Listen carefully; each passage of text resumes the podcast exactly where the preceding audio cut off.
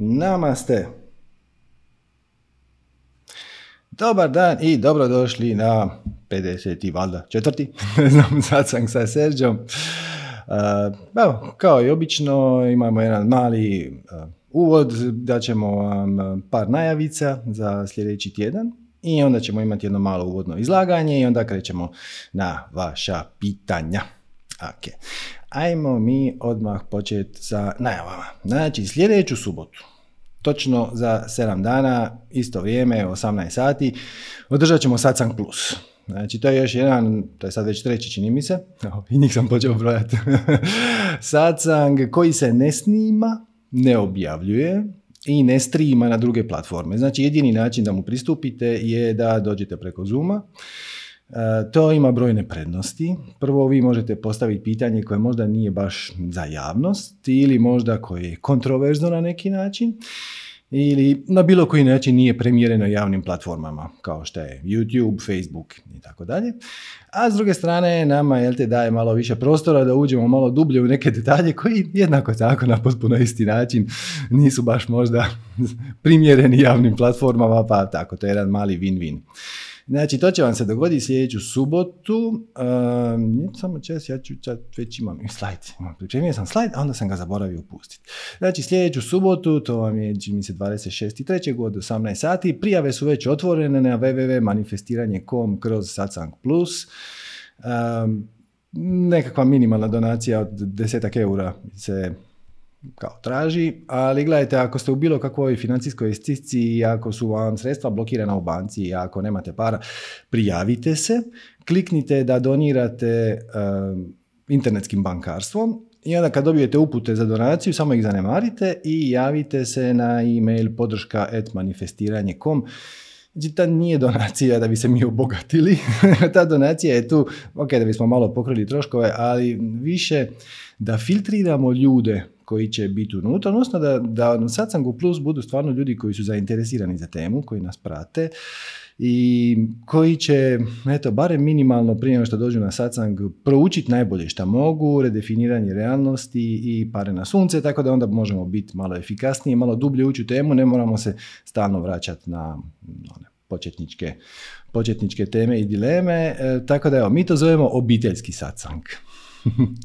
Možete ga zvati underground Satsang ako hoćete, e, nama je neko draže obiteljski i evo, sljedeću subotu u isto vrijeme bit će Satsang Plus.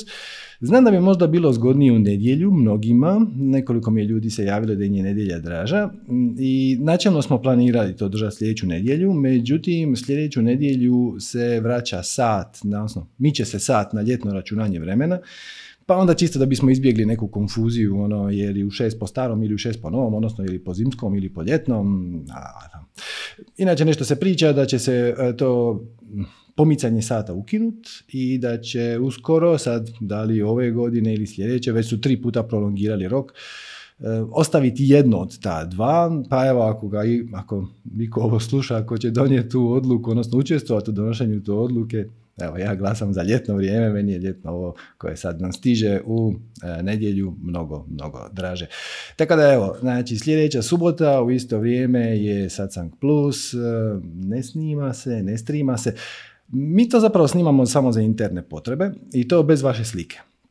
Snima se kompletan ton i snima se moja slika i onda ako ponekad ispadne neko zanimljivo malo predavanje iz te cijele priče, onda mi to a, rado ćemo i objaviti, kao što smo evo iz prošlog satsanga, iz drugog, objavili ono malo moje izlaganje o tome kako mantre doista rade. Ma, to se dogodilo na Satsangu Plus, pa evo, dođite, pozvani ste, bit će nam jako, jako drago.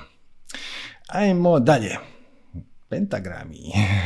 Ok. E, sljedeći petak, znači to je dan prije Satsanga Plus, i onaj petak iza njega, to znači dvadeset peti treći i prvi četvrti dvadeset druge od osamnaest sati, znači ovo što je prvi četvrtog ne znači da je to prvo aprilska šala. E, Sanja će držati predavanje koje se zove, odnosno radionicu, koja se zove Osnovni zaštitni ritual pentagrama. E sad, znači, to vam je, u originalu se to zove Lesser Banishing Ritual of the Pentagrams, to vam je kamen temeljac i prvi korak na putu ceremonijalne magije. I sad to ovdje u najavi Sanja ne, ne ide u dubinu. U žargonu Sanje Ines, odnosno Supernatural, magija je svaki oblik svjesnog upravljanja vlastitom energijom. Tako da ceremonijalna magija je samo još jedan ono, ispričnica, dopuštenje koje daš samom sebi da svjesno upravljaš svojom energijom, možeš i na razne druge načine, ali ako neko rezonira sa ovim pristupom, to je savršeno u redu. Znači, to je kamen temeljac i prvi korak na putu ceremonijalne magije. Međutim, svaki magijski proces, baš kao i naš svakodnevni život, treba kvalitetno zaštititi od svih neželjenih utjecaja i osloboditi od zaostalih obrazaca ponašanja i razmišljanja. Osnovni zaštitni ritual pentagrama je zaštitni ritual kojim otklanjamo i energetski i fizički sve što nam u životu ne treba. Ovaj ritual djeluje vrlo snažno na naše energetsko tijelo, a samim time posljedično na naše vanjske okolnosti u navodnike. Znači na odnose, zdravlje, optimizam, vjeru u sebe i naš svakodnevni život. To je vrlo vrijedan alat za bilo kakav energetski rad ili ako jednostavno samo želimo živjeti slobodni od svega što nam u životu više ne služi. Ova radionica ima dva bitna dijela, prvi dio je u petak dvadeset petog trećeg u osamnaest sati, drugi dio je u petak prvi četvrtog u osamnaest sati. Ne treba vam nikako minimalno predznanje, samo znatiželja i otvoreni um i to će voditi Sanja Radović. Ovdje dole na ekranu imate link, znači double-u double-u double-u dot varsupernatural dot com kroz radionice, tamo imate link, prijavi se na radionicu za osnovnog zaštitnog rituala pentagrama i evo. Također, mislim da će to biti vrlo, vrlo, vrlo zanimljivo. Uh, ja bih samo dodao, to Sanja nije napisala u svojoj najavi, uh, ovo je jako korisno i ako upijate tuđe energije.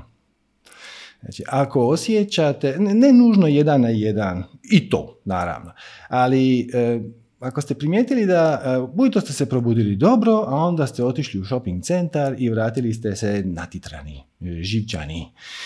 E, Bacite par pentagrama prije nego što izađete iz kuće i to će vam s vremenom značajno, značajno pomoći. Nije to magijski ritual u smislu da ćeš ti sad napraviti oko sebe zaštitno polje ili tako. To jača tvoju energetsku jezgru. Znači, to jača tebe. Nije pitanje da je to oružje s kojim ti ideš kroz život, nego to je vježba koju ako radiš redovno ojača tvoje energetske mišiće na način da budeš puno manje prijemčiv na stvari iz okoline, pogotovo energetske koje ti se ne sviđaju, tako da evo, iskreno preporučamo. Ok, znači to su vam dvije najave, u subotu je Satsang Plus, a u petak je prvi dio uh, Lesser Banishing Ritual of the Pentagrams, zaboravim kako je to prevedeno, uh, i svakako navratite, to će biti odlično.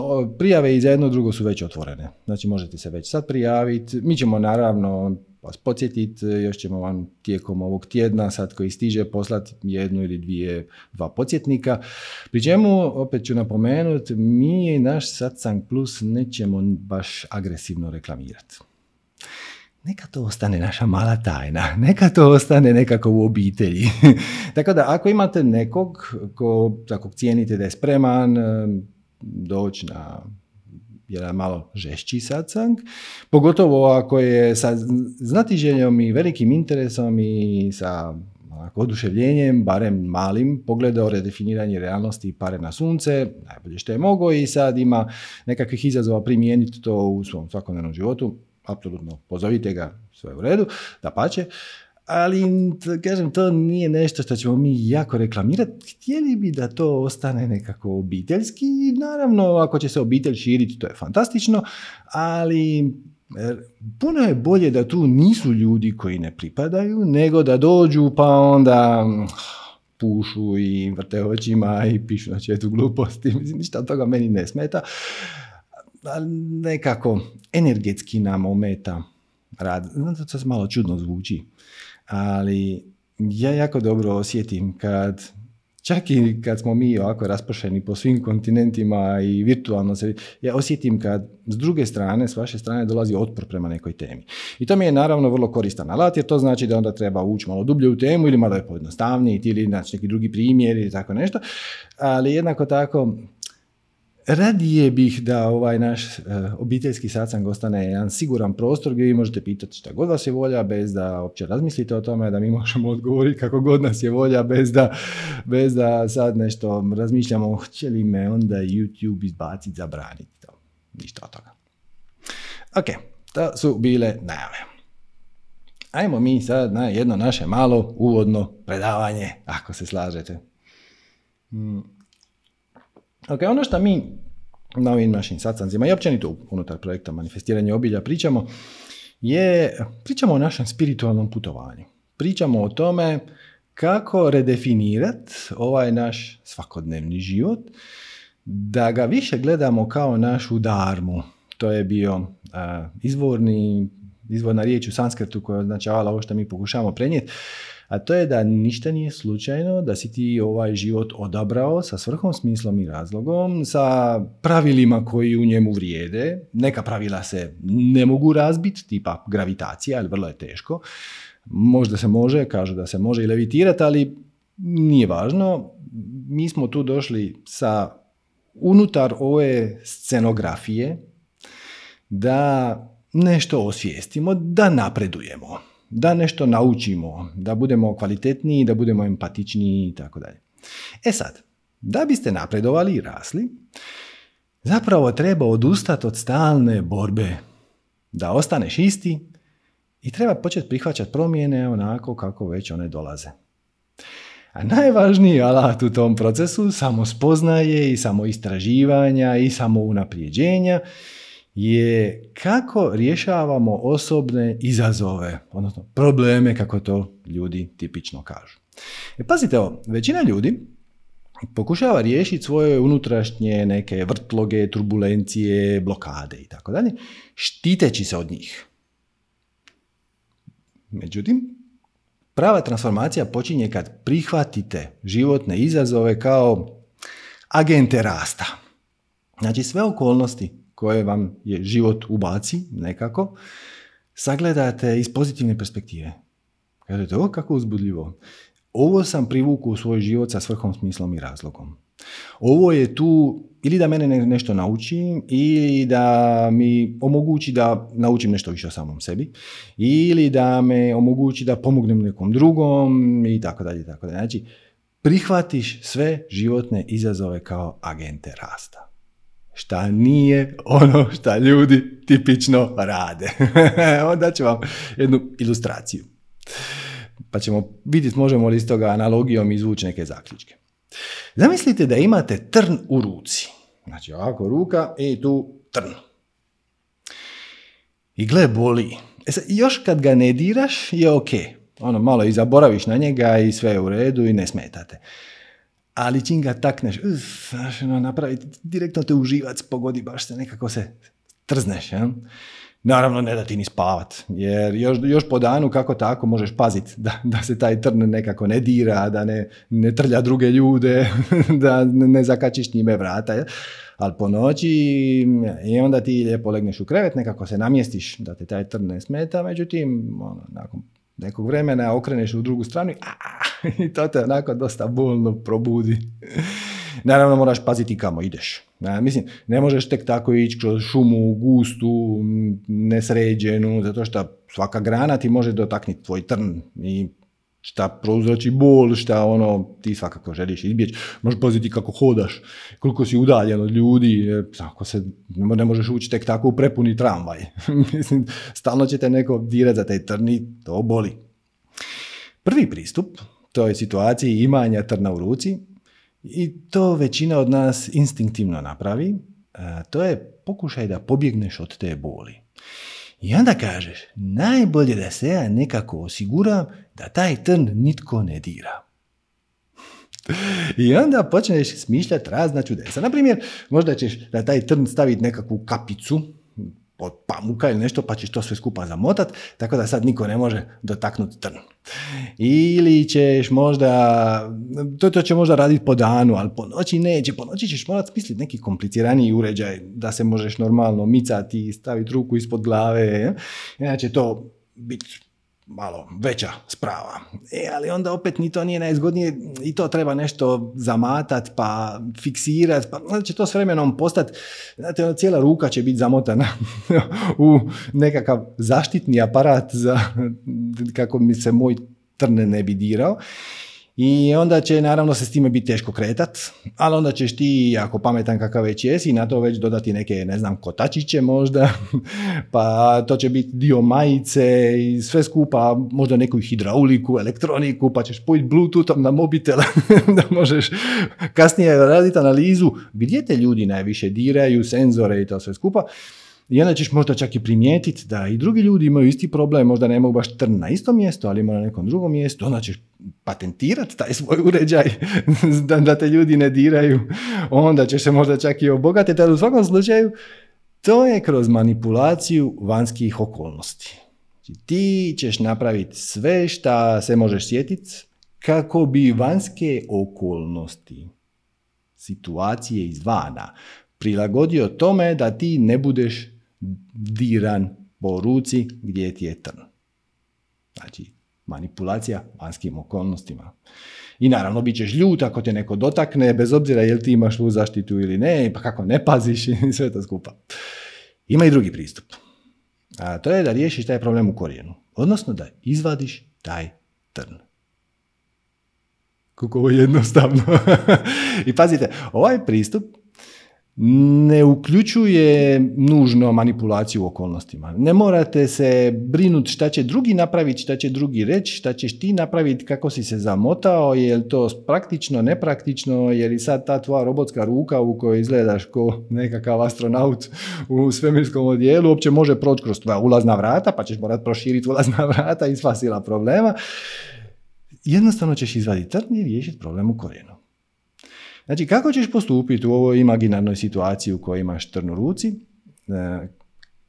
izuzetno je važna odluka koja utječe na tvoj cijeli život. I začudo, ili ne začudo, to iskustva znate, većina ljudi nesvjesno izabere ovo prvo. Oni se žele osigurati da ih se ne dira. Hm? Onda čak kažu ovaj, trn, o gle, da, da, istina, boli kad ga diram, ali barem ne boli kad ga ne diram. I onda će to nazvat pozitivnim razmišljanjem. Nije to pozitivno razmišljanje, to je kvazi pozitivno razmišljanje. Kao ono, nisam riješio problem, i dalje je trn tu, i dalje je boli kad ga diram, ali dobra vijest je da dok ga ne diram ne boli. I onda ću samim time ja prilagoditi sve svoje vanjske okolnosti. Nekako da ne, ne, bu, ne budem dotaknut. I onda prvo ga zamotavaš, pa promijeniš krevet, pa promijeniš tramac, pa promijeniš način spavanja, pa onda prilagodiš kuću, moraš proširiti vrata, pa onda ne izlaziš u prirodu jer priroda je neuredna, uvijek te može neka grana dotaknuti. Onda se počneš udaljavati od ljudi. Ja, mislim, za početak se udaljavaš od gužve, a onda se polako već počneš udaljavati od ljudi koji su ono na pola metra, metar od tebe. Ta naravno u prijevodu znači da nikakav oblik intimnosti ne dolazi u obzir. Mislim, kako ćete vi sad zagrliti nekog ili neko vas zagrli, a tako dotakne taj trn. I onda ćete naći neke fine izgovore da ljudi budu daleko, tako je meni bolje. Mislim, bolje ti je na koji način? Bolje ti je samo na način što niko ne dira tvoj trn, ali uvijek imaš i onaj drugi puta, to je da ga izvadiš. U svakom slučaju, ako se odlučiš za manipulaciju vanjskim okolnostima, život postaje sve kompliciraniji i kompliciraniji, a ti ćeš možda čak postati ponosan na svoj uspjeh zamotavanja svog trna, ali nisi zapravo ništa riješio. To je cjeloživotni posao. I on upravlja tvojim životom. Cijeli ti se život okreće oko toga i gdje radiš i kako radiš i s kim se družiš i šta govoriš i u kakvoj kući živiš i u kakvom krevetu spavaš i gdje ideš i gdje ne ideš i tako dalje i tako dalje. Odnosno, ako ne riješiš uzrok, ako ne izvadiš taj trn, nego se štitiš od toga da trn ne bude dotaknut, to će ti uništiti život. I zašto sad ovo pričamo? Zato što ovaj primjer fizičkog trna koji se nalazi u fizičkoj ruci je, nadam se, dosta plastično i jasno apsurdan. A opet, svi mi to radimo na emocionalnom i na energetskom nivou u širem smislu. Evo na primjer. Recimo da ste osamljeni.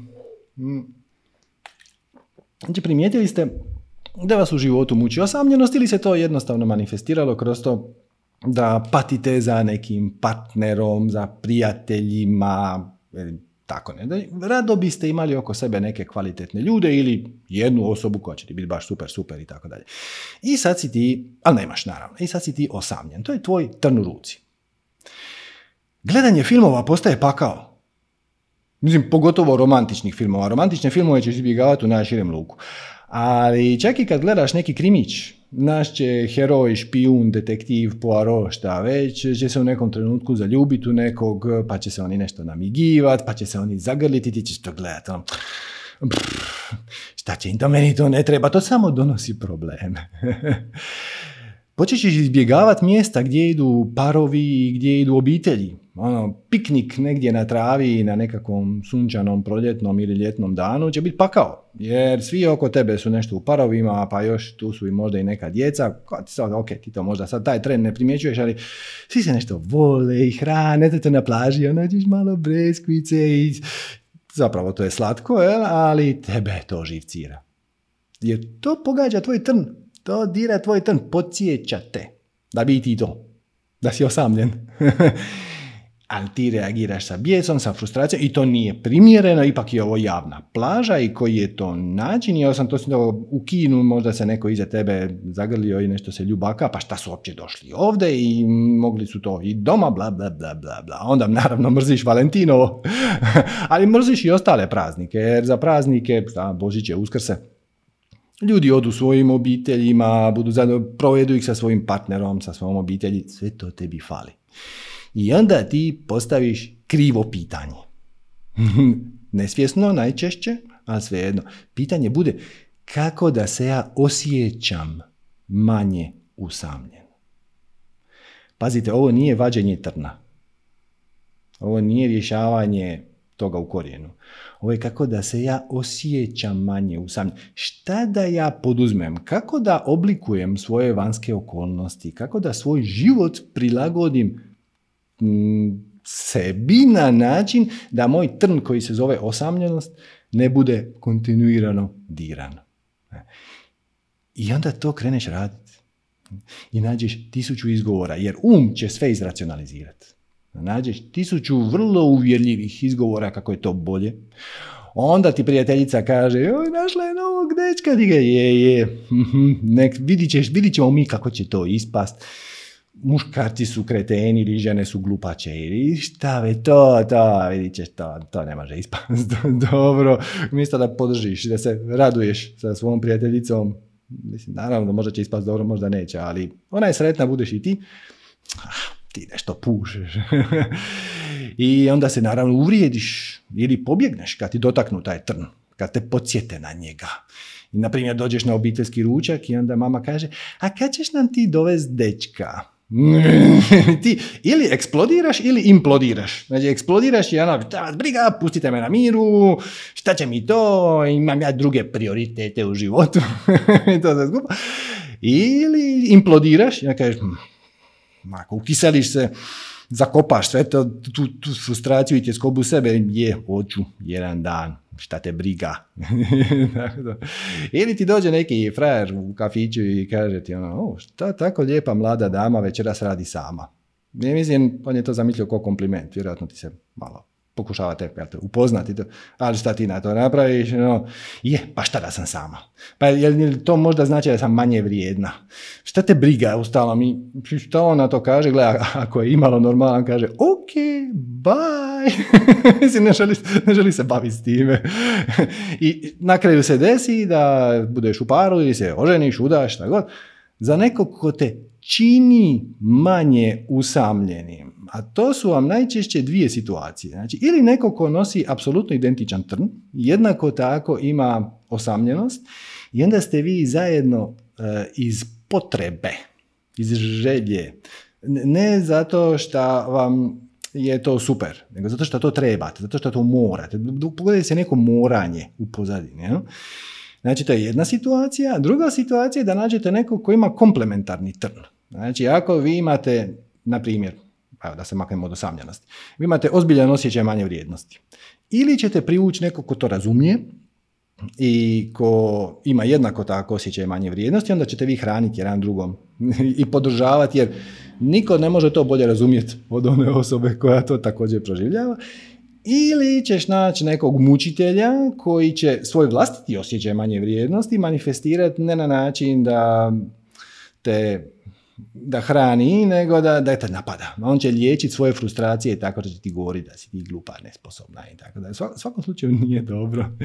I onda čak i ako se vi spojite, recimo da jedan drugome hranite, znači jedan i drugi imate ozbiljan pomanjkanje osjećaja osobne vrijednosti ili osjećaj, imate osjećaj usamljenosti, čim ste vi u toj vezi iz perspektive potrebe, ja tebe trebam, pojavi se posesivnost, pojavi se ljubomora, pojavi se nekakav, kako se zove, codependency. Vi ste zapravo ovisni jedan od drugom. Vi hranite trnje uh, jedan drugom. To nije ravnopravan odnos. To nije odnos koji je spreman... Taj, taj partner te neće podržati u tvojoj želji da izađeš iz tih okora, okova. Čim ti dođeš i kažeš, recimo da je osjećaj manje vrijednosti. I sad vi jedan i drugi živite siguran život, idete na siguran posao, nije, nije neka lova, i užasno je dosadan i frustrirajući, kolege su užasni i šef je strašan. Nije, ali je sigurno. E, ako vi jedan i drugi imate takav posao i hranite jedan drugome tu nesigurnost, ako vi dođete i kažete, ono, znaš šta, ja bih počela raditi, slijediti svoju strast vikendom. Ja bih počela, ja bih pozvala prijateljice da malo pričamo o nekim temama koje su nama zanimljive, pa može biti spiritualnost, može biti kukičanje, nije uopće važno. On će reći onome, joj, niti to znaš dobro, sigurno, pa znaš, pa joj, neće te podržati. Bi trebao reći ono kad kaže, kad ti kažeš, ja bih pozvala prijateljice da se mi malo družimo, oko toga bi trebao reći, dobro, jel ti trebaš šta iz dućana? Hoćeš da ti donesem cugu, hoćemo napraviti neki kolač. To bi bilo podrška, ono super, bravo, hura, ono baš mi je drago, ono, kako mogu pomoći, kako mogu doprinijeti. A ne ono, ja, nisi sigurna, pa joj, pa znaš šta. Ili, recimo, ako imaš takav osjećaj nesigurnosti ili manje vrijednosti, bilo kojem, on se manifestira na bezbroj drugih načina koji nema nužno veze sa partnerskim odnosom. Na primjer, počneš se previše brinuti oko toga što si rekao, što si obukao, kako si se obukao, šta si trebao reći.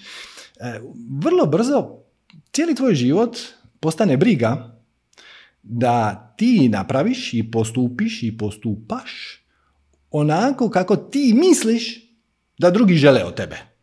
Znači, to nije ono što stvarno drugi žele od tebe, jer oni postupaju iz perspektive svog trnja. Nije ono što oni doista žele, nego ono što ti misliš da oni žele. I onda ti nisi svoj pravi ti. Ljudi nikad ne vide pravog tebe, ni ti sam ne znaš svog pravog sebe, plus vjerojatno ćeš ga i zaboraviti. Nakon par godina te prakse brige oko toga šta će drugi reći, misliti, šta sam rekao, šta sam obukao, šta sam trebao, šta bi trebao napraviti, šta ne bi trebao napraviti, tako dalje. I onda ubacuješ u sve svoje odnose i tenziju, i nelagodu, i napetost. Onda više ne možeš ni spavati kako treba. I ovo je grozno. Ne usuđuješ se reći svoju istinu.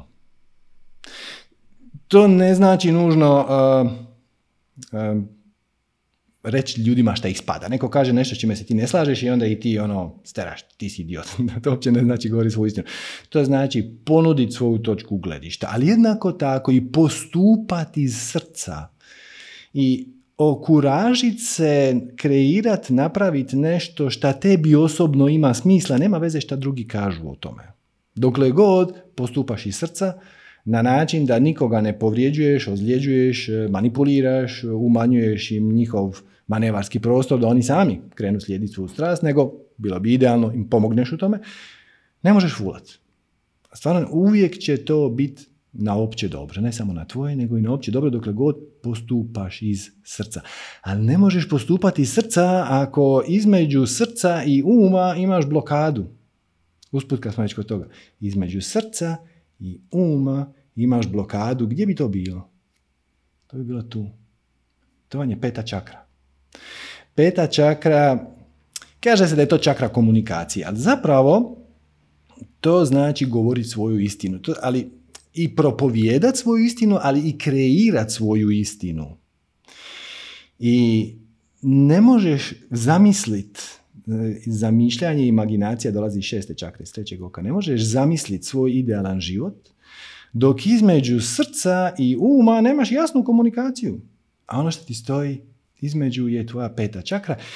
I onda, o, kako zanimljivo, vidimo da su problemi sa štitnjačom u zadnjih petnaest do dvadeset godina eksplodirali. Istina, štitnjača ima razne funkcije, ne mora nužno biti energetska blokada.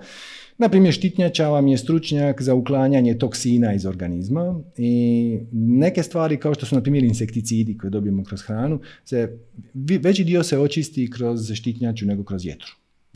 Tako da, problemi sa štitnjačom ne moraju nužno biti energetske naravi, ali kad već pričamo o energetskoj perspektivi, živjeti svoju istinu, imati jasnu komunikaciju između srca i uma, postupati, fizičko postupanje dolazi iz uma.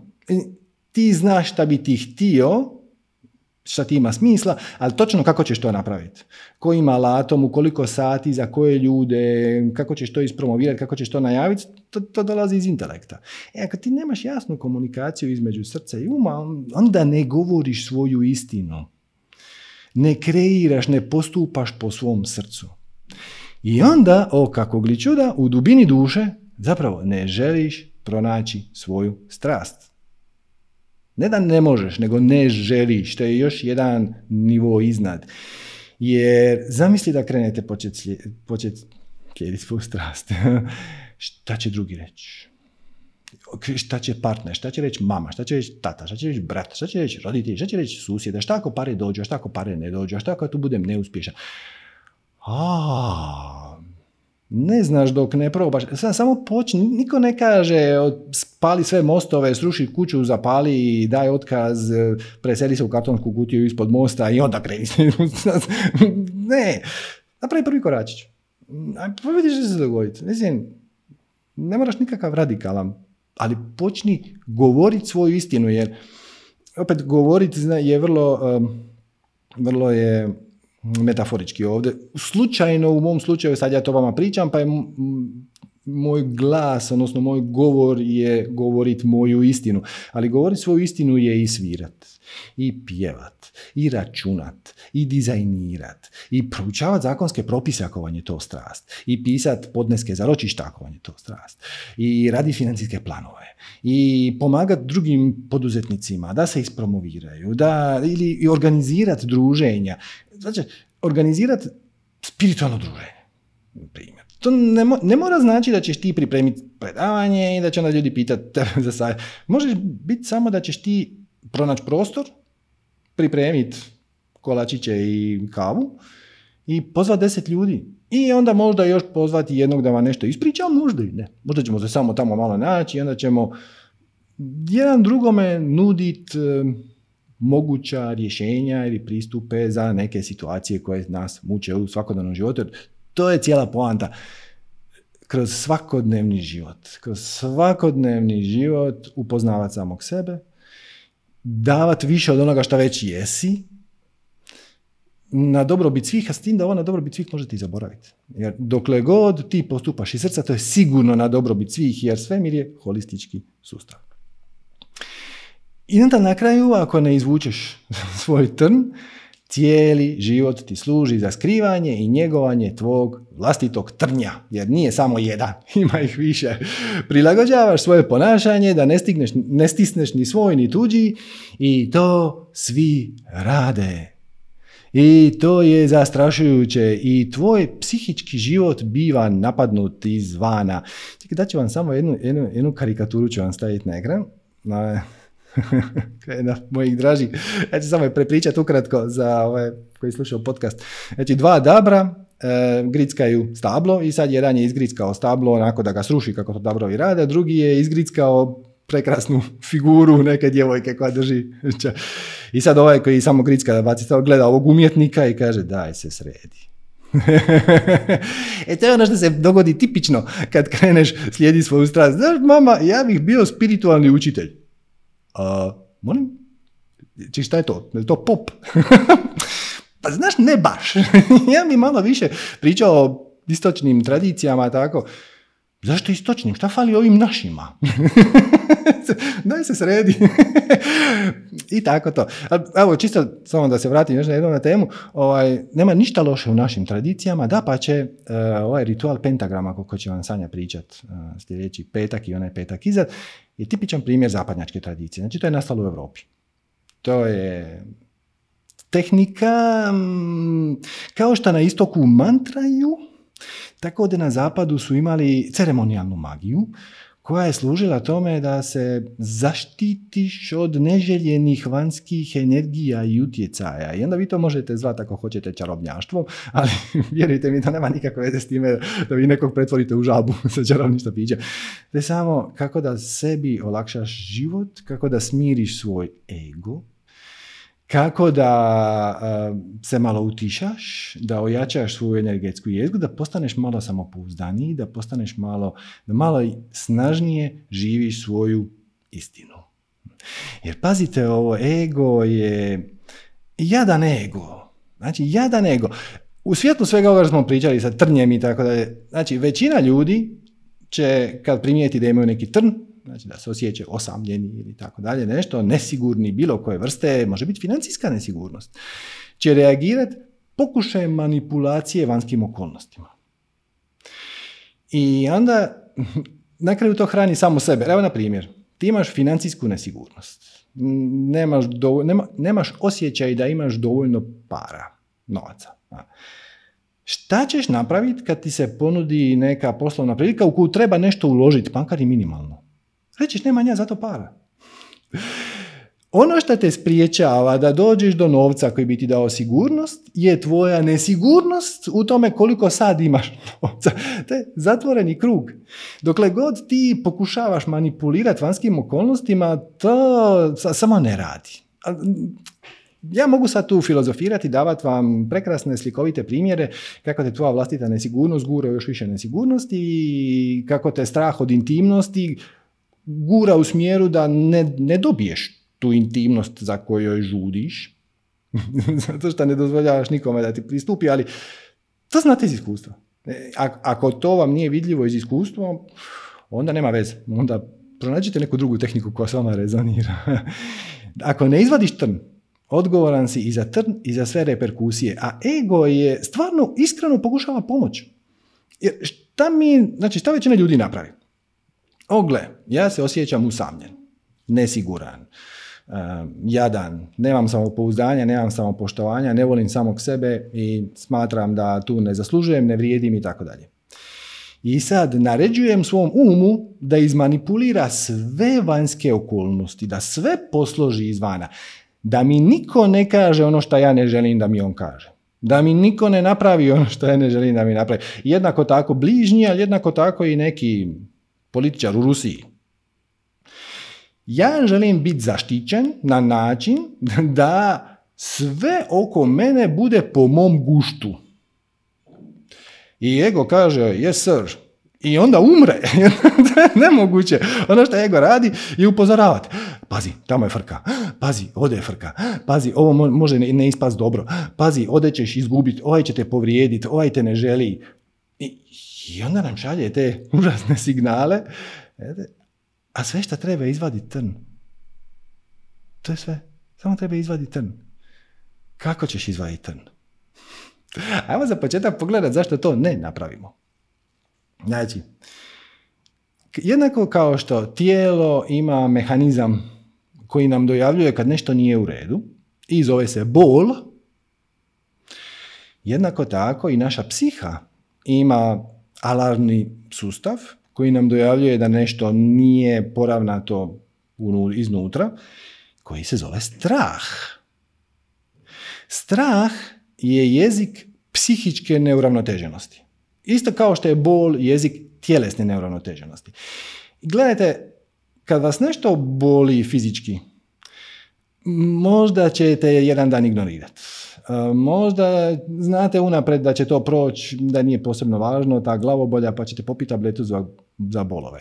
Ali zamislite da vas nešto u nekom dijelu tijela boli danima. I svaki dan vas boli sve više, više i više. Pa, ne, mislim, ne biste to riješili tabletama protiv bolova. Znate da je to samo rješenje simptoma, ok, Sad je deset na večer, ne mogu sad otići kod doktora i htio bi spavati, možda ću popiti tabletu. Ali sutra ujutro idem potražiti neku pomoć, nekog pitat šta se tu radi, nekog pogleda. Idem adresirati taj trn, tu boljeticu. E, ali to ne radimo kad su naši psihički situacije. Mi se dosjetimo šta bi nas veselilo i onda se pojavi strah. I onda mi to odustanemo. I ostavimo taj trn. Znak da tijelo radi dobro je kad nema boli. Znači, znači, cijela poanta imanja zdravog, vitalnog tijela je da imaš šta manje ili ništa boli. Ne očekuješ nikakav spektakl da ti tijelo da ti lagano golica i, i da te veseli. Ono čemu tijelo služi je da se ti možeš kretati, koliko toliko, a? Ovaj, da možeš poduzimati akcije, da možeš raditi ono što te veseli, ako je to s rukama, možda ponekad ide nogama, ideš trčati jer te to veseli, ideš igrati nogomet jer te to veseli, plesati, šta god. Ja, ali kad nema boli, to je znak da tijelo radi dobro. A znak da psiha radi dobro jer kad nemate brige. Jer briga je samo zlouporaba mašte ili ako hoćete još okrutniju definiciju, briga je korištenje sve svoje moći manifestiranja da manifestiraš neželjeno. To je upravo to šta briga jest. Ja se brinem hoće li to ispast loše i onda se ubacim u vibraciju brige i onda ima misli koje su na vibraciji brige i propustim sva kreativna rješenja, inspirativna rješenja. Postupam na način da se zaštitim i drugim riječima ne poduzimam ništa i samo to sve skupa zakopavam dublje i nije se ništa promijenilo. I na taj način mi zapravo našem trnju prepuštamo upravljanje na našim životom. Ali pazite ovo, da li stvarno želite da najslabiji dio tebe upravlja tvojim životom? Ego je koristan, super je, ali nije tvoj forte. On je tu da ti preživiš. Nije to da ti budeš kreativan, inspiriran, da poduzimaš akciju iz srca, da slijediš svoju strast, da veseliš. Cijela poanta je da ga držiš u tišini. Ako se on ne javlja, ako se on ne javlja sa pazi ovo, pazi ono, to je zdrava psiha. Slobodan si kreirati i postupati po srcu i potpuno si siguran da ako se situacija iznenada promijeni na način da ti postane neželjena ili opasna, ego će se pojaviti. Ego je alarm, on će se upaliti i onda ćeš ti vidjeti o čemu se radi. Upotrijebit ćeš svoj intelekt, razmislit ćeš da li je to doista opasno ili nije, jer brojne ego alarme smo naslijedili iz evolucije. Glavni ego alarm je umrijet ćeš od gladi. A, to je pred petsto godina bilo vrlo izvjesno. Mislim, posve je moguće. Da ako ne paziš, da nemaš šta jest. Danas, znaš i ne. I onda to samo pustiš i nastaviš.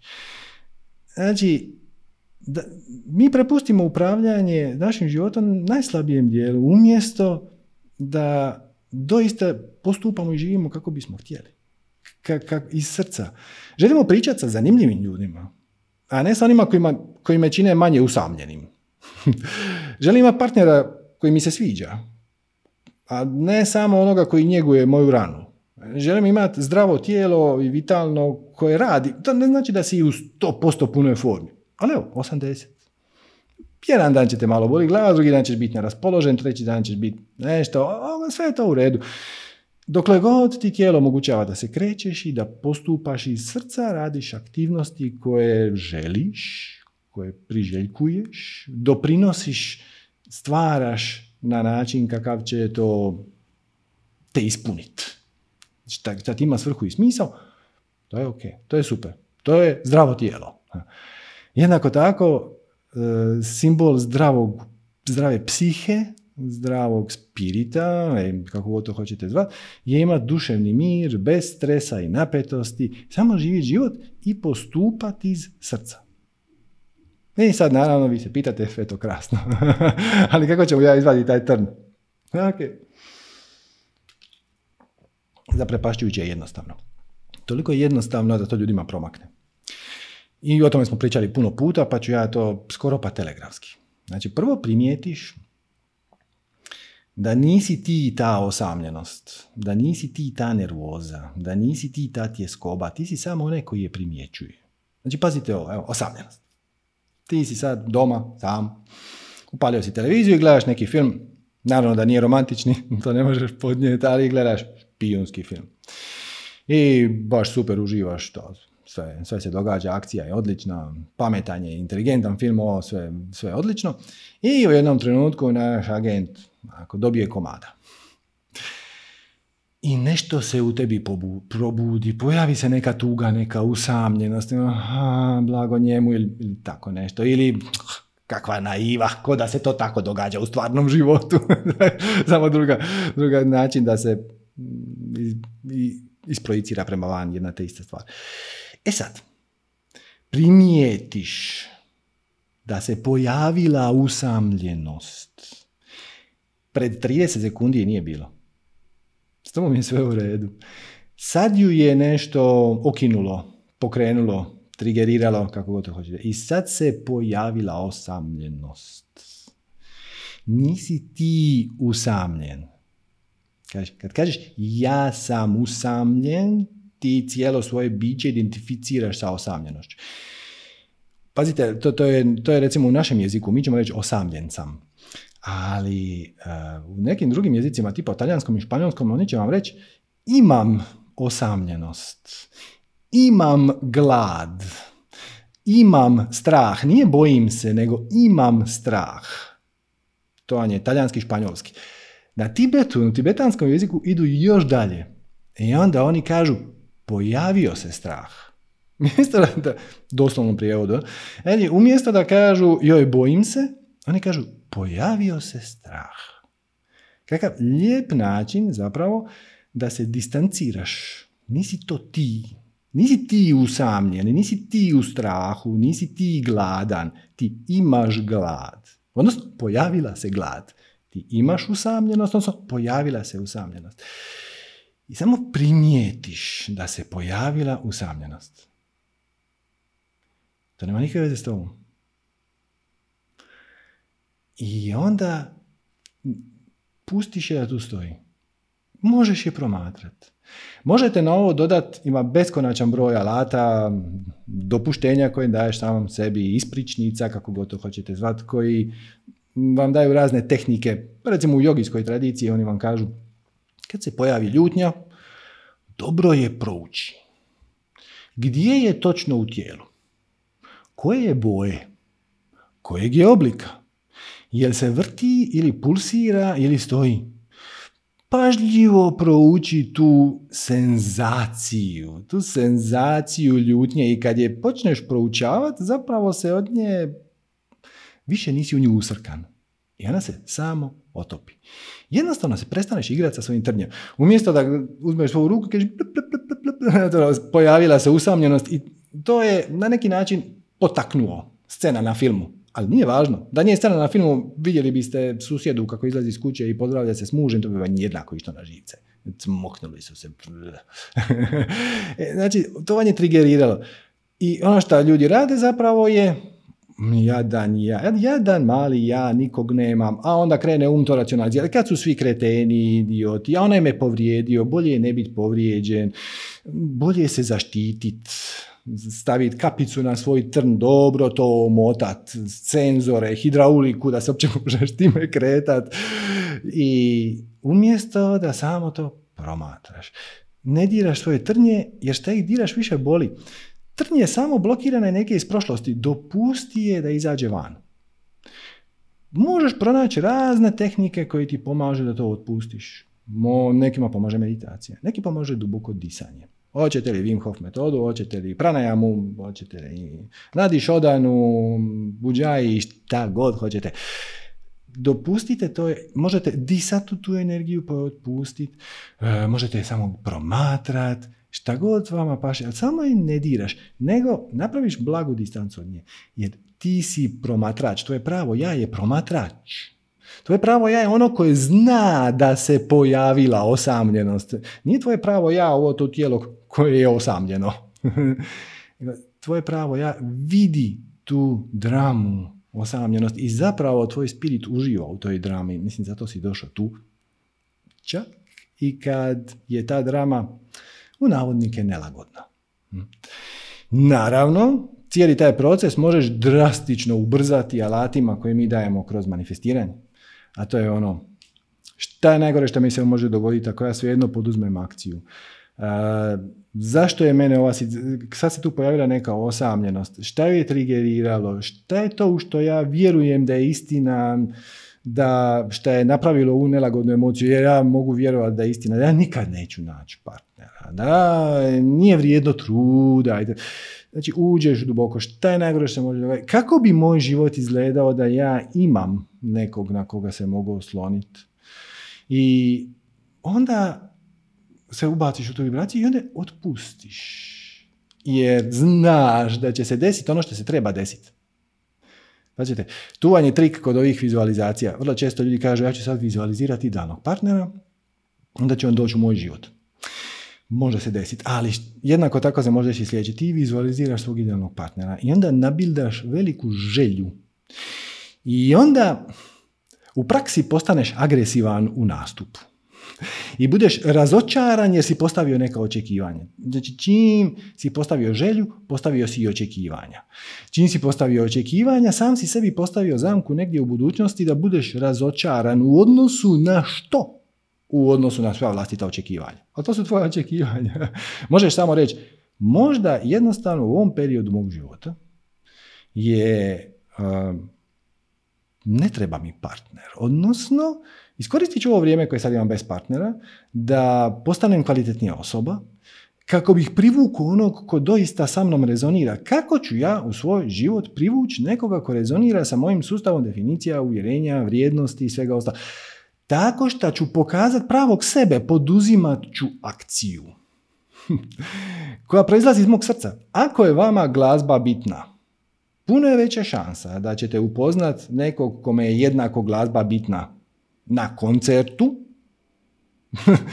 nego na plaži. Mislim, može se desiti na plaži, naravno, ali a sam čin odlaska na koncert ti je već, već te stavio među ljude koji ne samo da vole glazbu, nego vole istu tu glazbu koju si ti došao slušati. Pronaći ćeš istomišljenika koji sluša istu vrstu glazbe. Inače je to kockica, lutrija. Kažem, može se desiti da ti na plaži sretneš nekog koji onda sluša istu glazbu, ima iste interese i fantastično, okay, ali puno je veća šansa da ti postupajući iz srca, davajući van um, ono što tebi ima svrhu i smisao, privučeš nekog kome jednako tako to ima svrhu i smisao, jer oni koje to zanima će to primijetiti, oni koje to ne zanima neće primijetiti. Tako da ako se čisto pitate šta će drugi reći ako ja krenem slijediti u strast, oni koji će to primijetiti su vrijedni vaše pažnje. Oni koji to nisu, oni koji nisu vrijedni vaše pažnje to uopće neće primijetiti. Šta će reći susjed na to što slijedi svoju strast? Neće primijetiti uopće. Osim ako mu je to jednako tako zanimljivo, onda se možda Uh, možda ću te pitati čime se ti baviš, pa ću ti reći ja slikam, on će reći nemoj me zezat, mogu li ja vidjeti tvoje slike? I će reći ona, ti kažeš ja slikam, a ti slikaš. Ili se može od toga živjeti? Pa može. On će reći aj Bog, to ne zanima. Znači ubrzaš proces time što uđeš u centar, ali ne bježeći od problema, nego ideš na problem. Šta je napravilo taj strah? Koja je definicija, koje je uvjerenje? Jer ne možeš imati nikakvu emociju, nikakvu ikakvu emociju u životu nemaš dok prethodno nemaš definiciju ili uvjerenje koje će tu emociju napraviti. Sve proizlazi iz sustava definicije uvjerenja. I kako pronalaziš definiciju uvjerenja koje kreiraju jednako tako i tvoje željene i tvoje neželjene um, emocije, vadiš trnje koje ti ne smeta, poduzimaš akciju u smjeru koji ti je drag, koji ti je preferiran. I po putu će se naravno dogoditi da ćeš radeći akciju koja te veseli naići na još neki dublji trn koji nisi nikad ranije primijetio i ovo veselja. Ovo veselja jer sad mogu i taj trn izvaditi, ja ću biti još bolji. I kad počnete postupat iz svoje prave vibracije, šta god to značilo, znači počnete raditi srca, počnete raditi ono što vas inspirira, ono što vam ima svrhu i smisao, onda ćete se početi okruživati sa ljudima koji ovaj, jednako s time rezoniraju i onaj problem osamljenosti je nestao, čak i ako niko od njih ne postane romantični ili životni partner. Znači će imati grupu prijatelja. To vam je živjeti svjestan život. Jer pazite ovo, svijest se ne bori. Svijest oslobađa. I na ovaj način možeš hodati svijetom potpuno neozlijeđen. Kako je to Gandhi jednom lijepo rekao, nikome ne može povrijediti bez mog dopuštenja. Znači ti možeš doći njemu i reći ti si idiot, ti si kreten i ovo što si napravio je idiotarija i ti ubijaš ljude, kakav pacifizam, kakav ne nasilje, to je glupost, ove tamo Britance treba pokokat. Ok, znači sad si ga, ti si ga napao, ponudio si mu vibraciju, on će na to reći ono, možda si u pravu.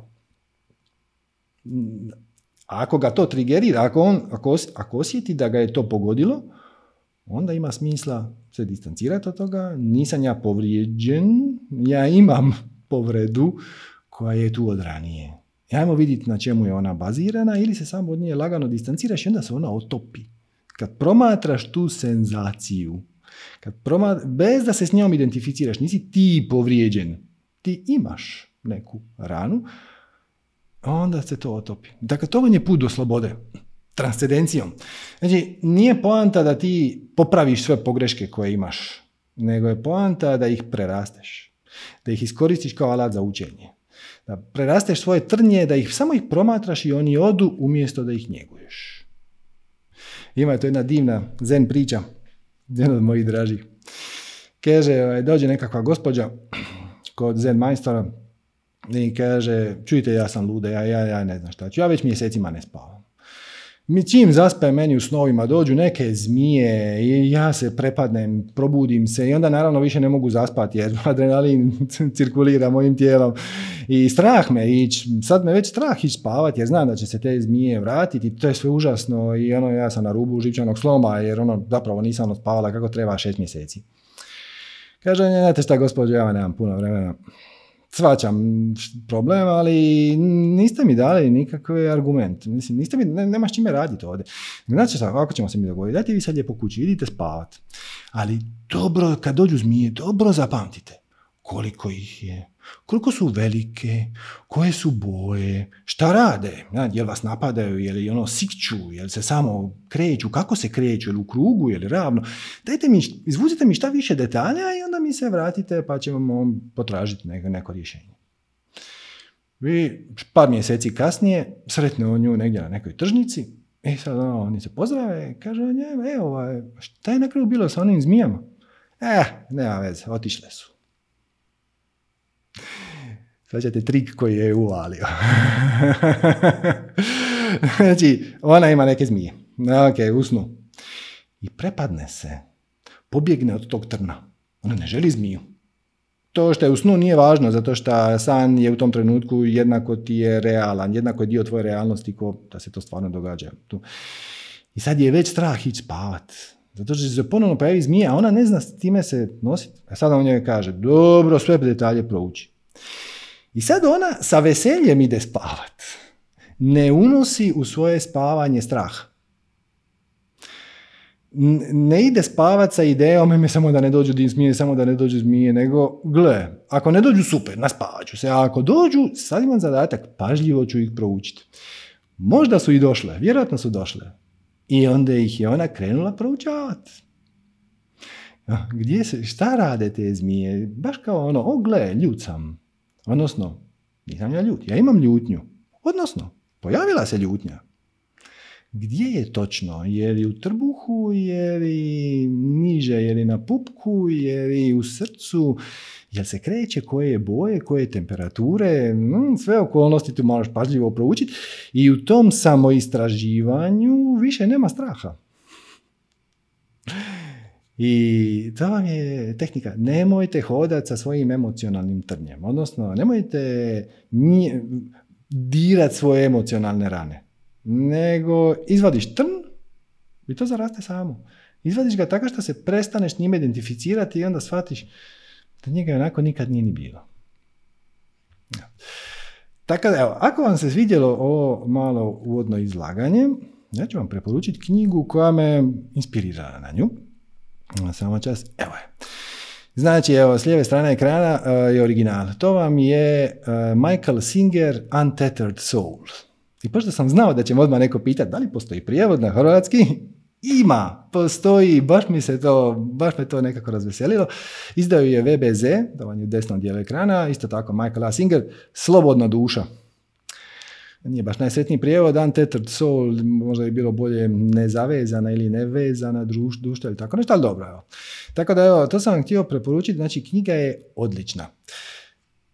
Frajer je majstor u tome da ove komplicirane koncepte koje mi ovdje ispriča bez ikakve filozofije, bez kontemplacije, dubokih, on, ja mislim da meditaciju spomene tu i tamo usput. E, ako ikad bude se neka spiritualna psihologija uvodila u škole, e, ovo je najbliže moj, moj preporuci, znači ovo je bila moja preporuka da ovo bude udžbenik za sedmi osnovne.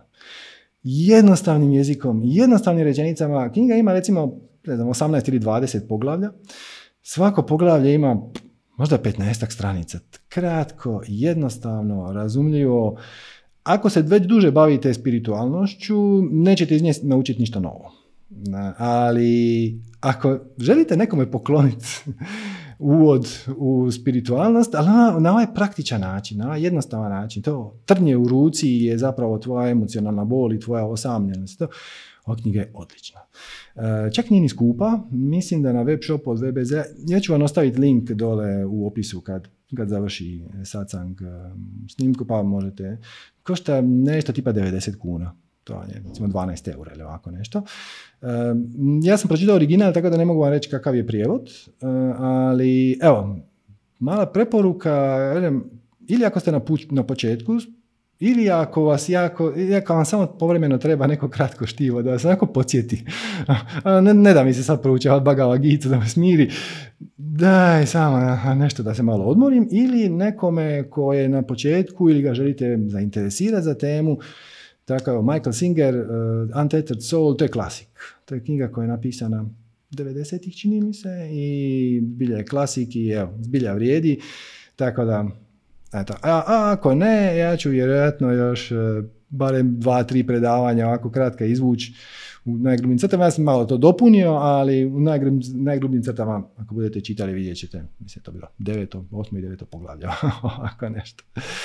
Tako da, eto, to vam je to. Preporučam Michaela Singera, vraćamo se na satsang. I vrijeme za vaša pitanja, naravno. Sve već znate, dignete ruku, na kompjuteru vam je to Alt-Y, na mobitelu imate dole more, raise hand, i onda se tu meni pojavi sličica da vi želite pričati i onda vas ja prozovem, bla, bla, bla, sve to znate. Ajmo početi sa Arijanom. Zdravo, Arijana. Ej, bok, bok. Juhu.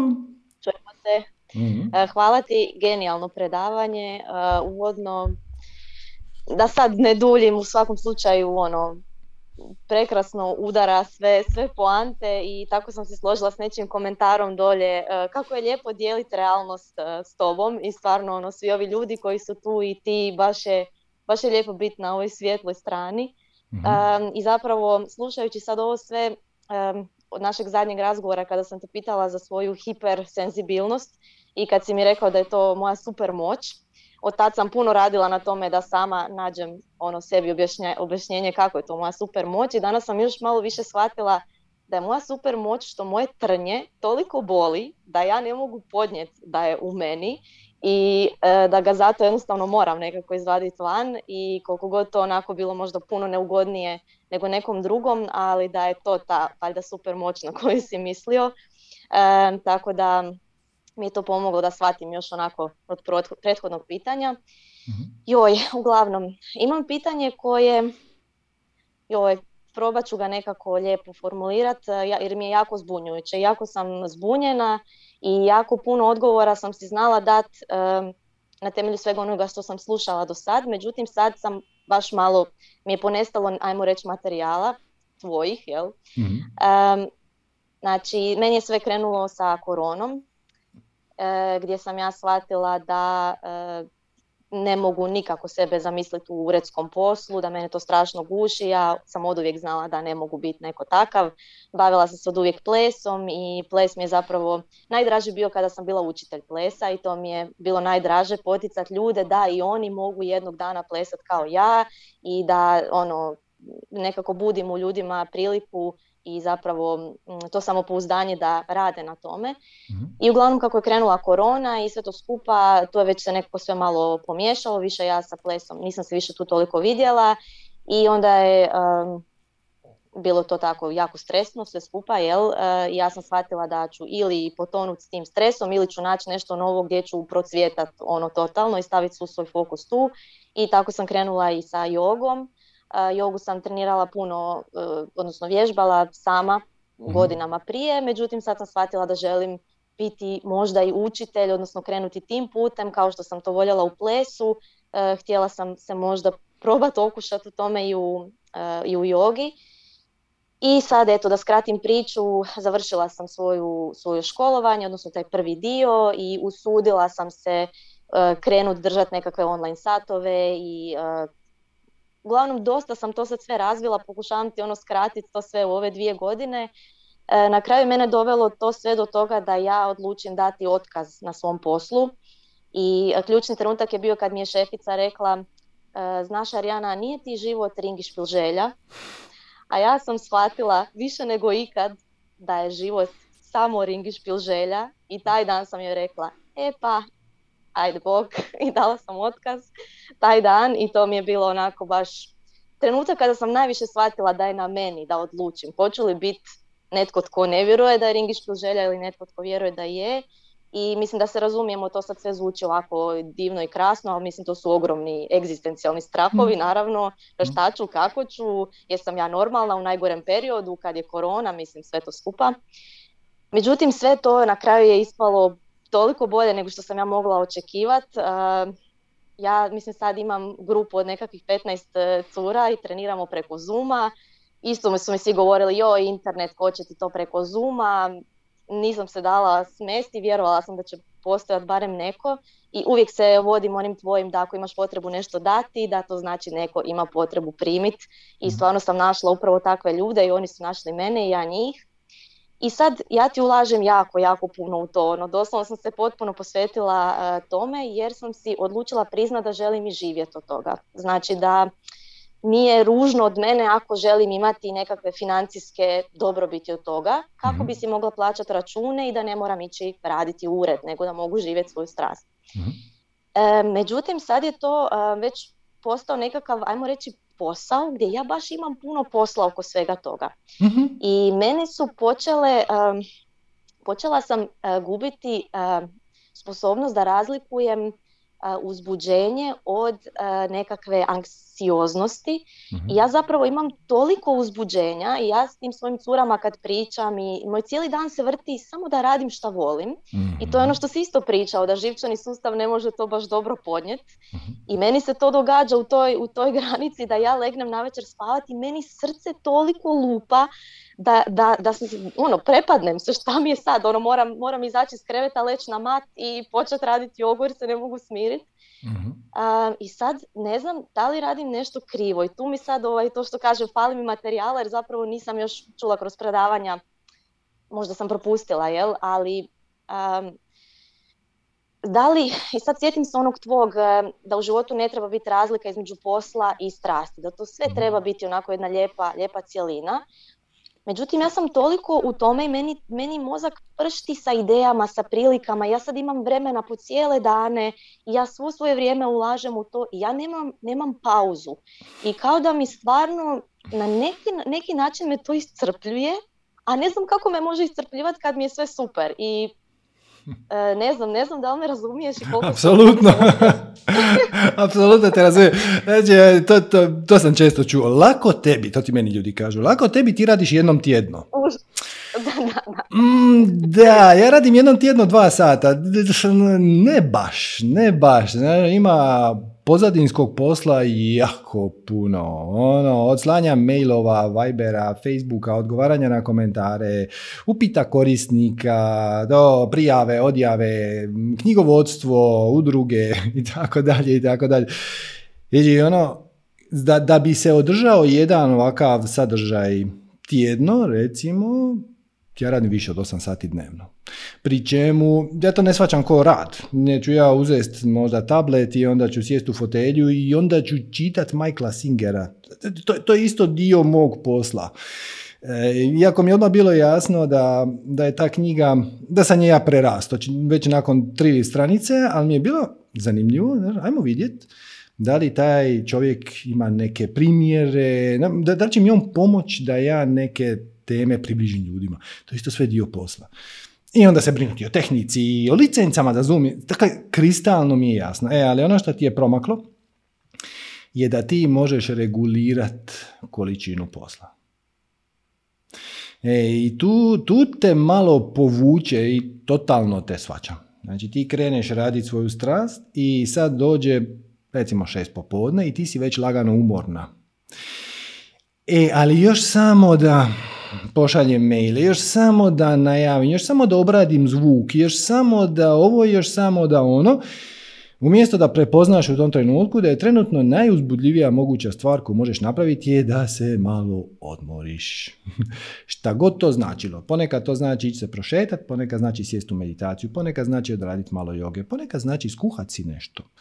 Ponekad znači upaliti neku seriju, neki film, poslušati neko predavanje i ovaj, ja ti imam na svom tabletu dvije igre um, koje sam shvatio da su mi ono brain dead. Ne traže od mene nikakav intelektualni napor. Dvije slagalice.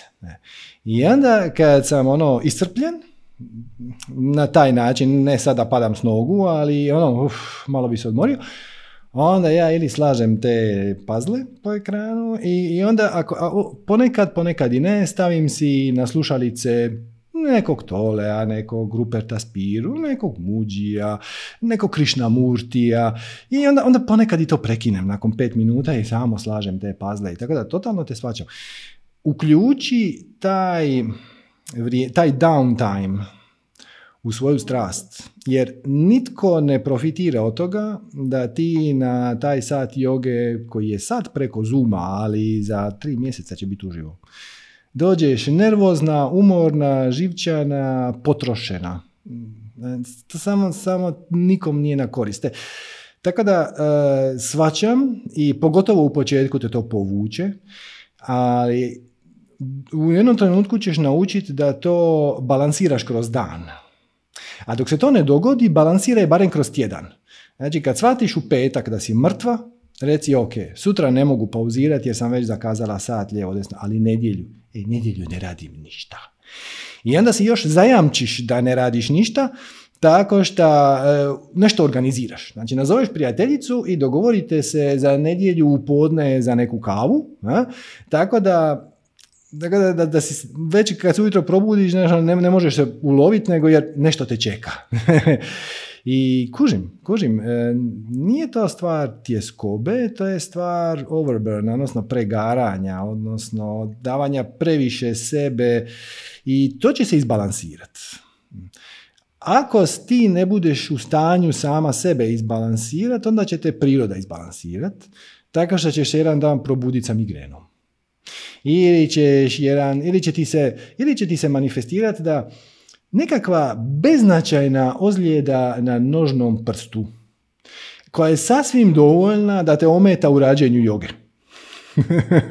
to... Da, da, dešava mi se to, donja leđa, donja leđa to. Moja mene uhvate svako malo i onda moram, ovaj, moram pauzirati jer ono raditi baš jednostavne stvari, ali recimo i srce sam dosta primijetila da, da mi onako uzlupano, uzlupano jel, mm-hmm. onako bude.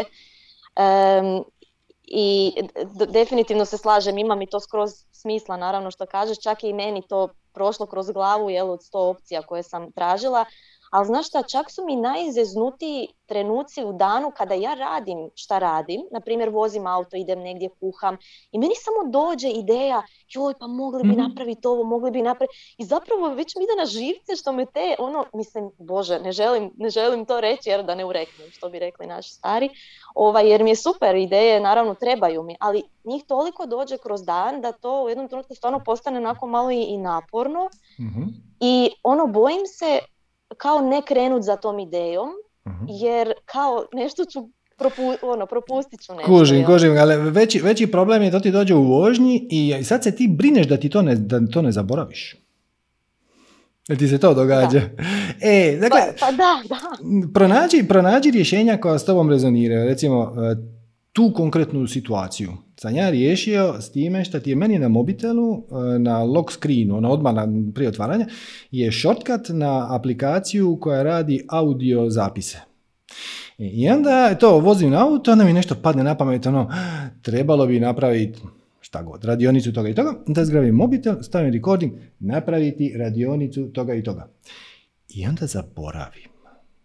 Mislim, onda dam sam sebi dopuštenje da to više, da ne moram misliti na to. Ne moram se brinuti oko toga hoću li zaboraviti ili neću. Ja kažem, možda ćeš ti naći neku tehniku, neki alat koji je tebi drugačiji. Da ti imam cijeli niz alata. Recimo imam Evernote. Evernote je aplikacija za bilješke koja se sinhronizira sa svim uređajima. Uh, i onda ga imam instalirano na mobitelu i na tabletu i na kompjuteru i tako dalje. I onda kad mi nešto padne na pamet u autu, snimim na nju audio zapis. Ako mi padne na pamet do, dok sam doma, onda dohvatim šta god mi je najbliže. I samo napravim new note, poslati mail za to, klik enter, gotovo. Da, zapravo sam... Počela sam, baš, baš sam to, počela sam zapisivati ideje, to mi je zapravo muž rekao, pa kao, pa daj zapisuj onda to, pa kao, bit će ti lakše.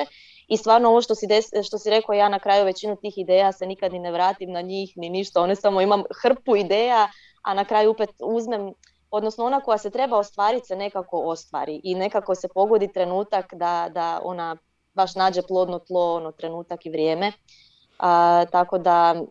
Ok, znači to sa zapisivanjem uh, onako dobro, znači to da, nađi, radim dobro. Da, da, da, nađi alate koji tebi funkcionira. Ja mogu sad predložiti kako to kod mene radi, ali to možda neće s tobom rezonirati. Nije to posebno važno.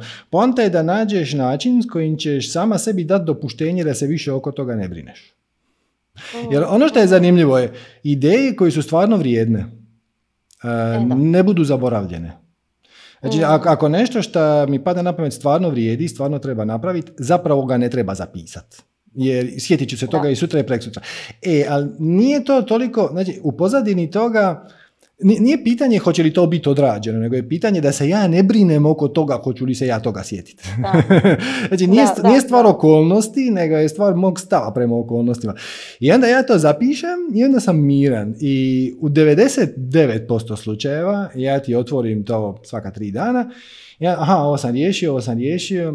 Ta, ovo, je, ovo je zapravo loša ideja. Delete, ovo sam riješio, ovo sam riješio. Uh-huh. Zapravo bih se mogao potpunosti prestati baviti sa tim alatom za pamćenje, ali nije on tu da ja nešto ne zaboravim, on je on tu da se ja ne brinem oko toga hoću li ja nešto zaboraviti.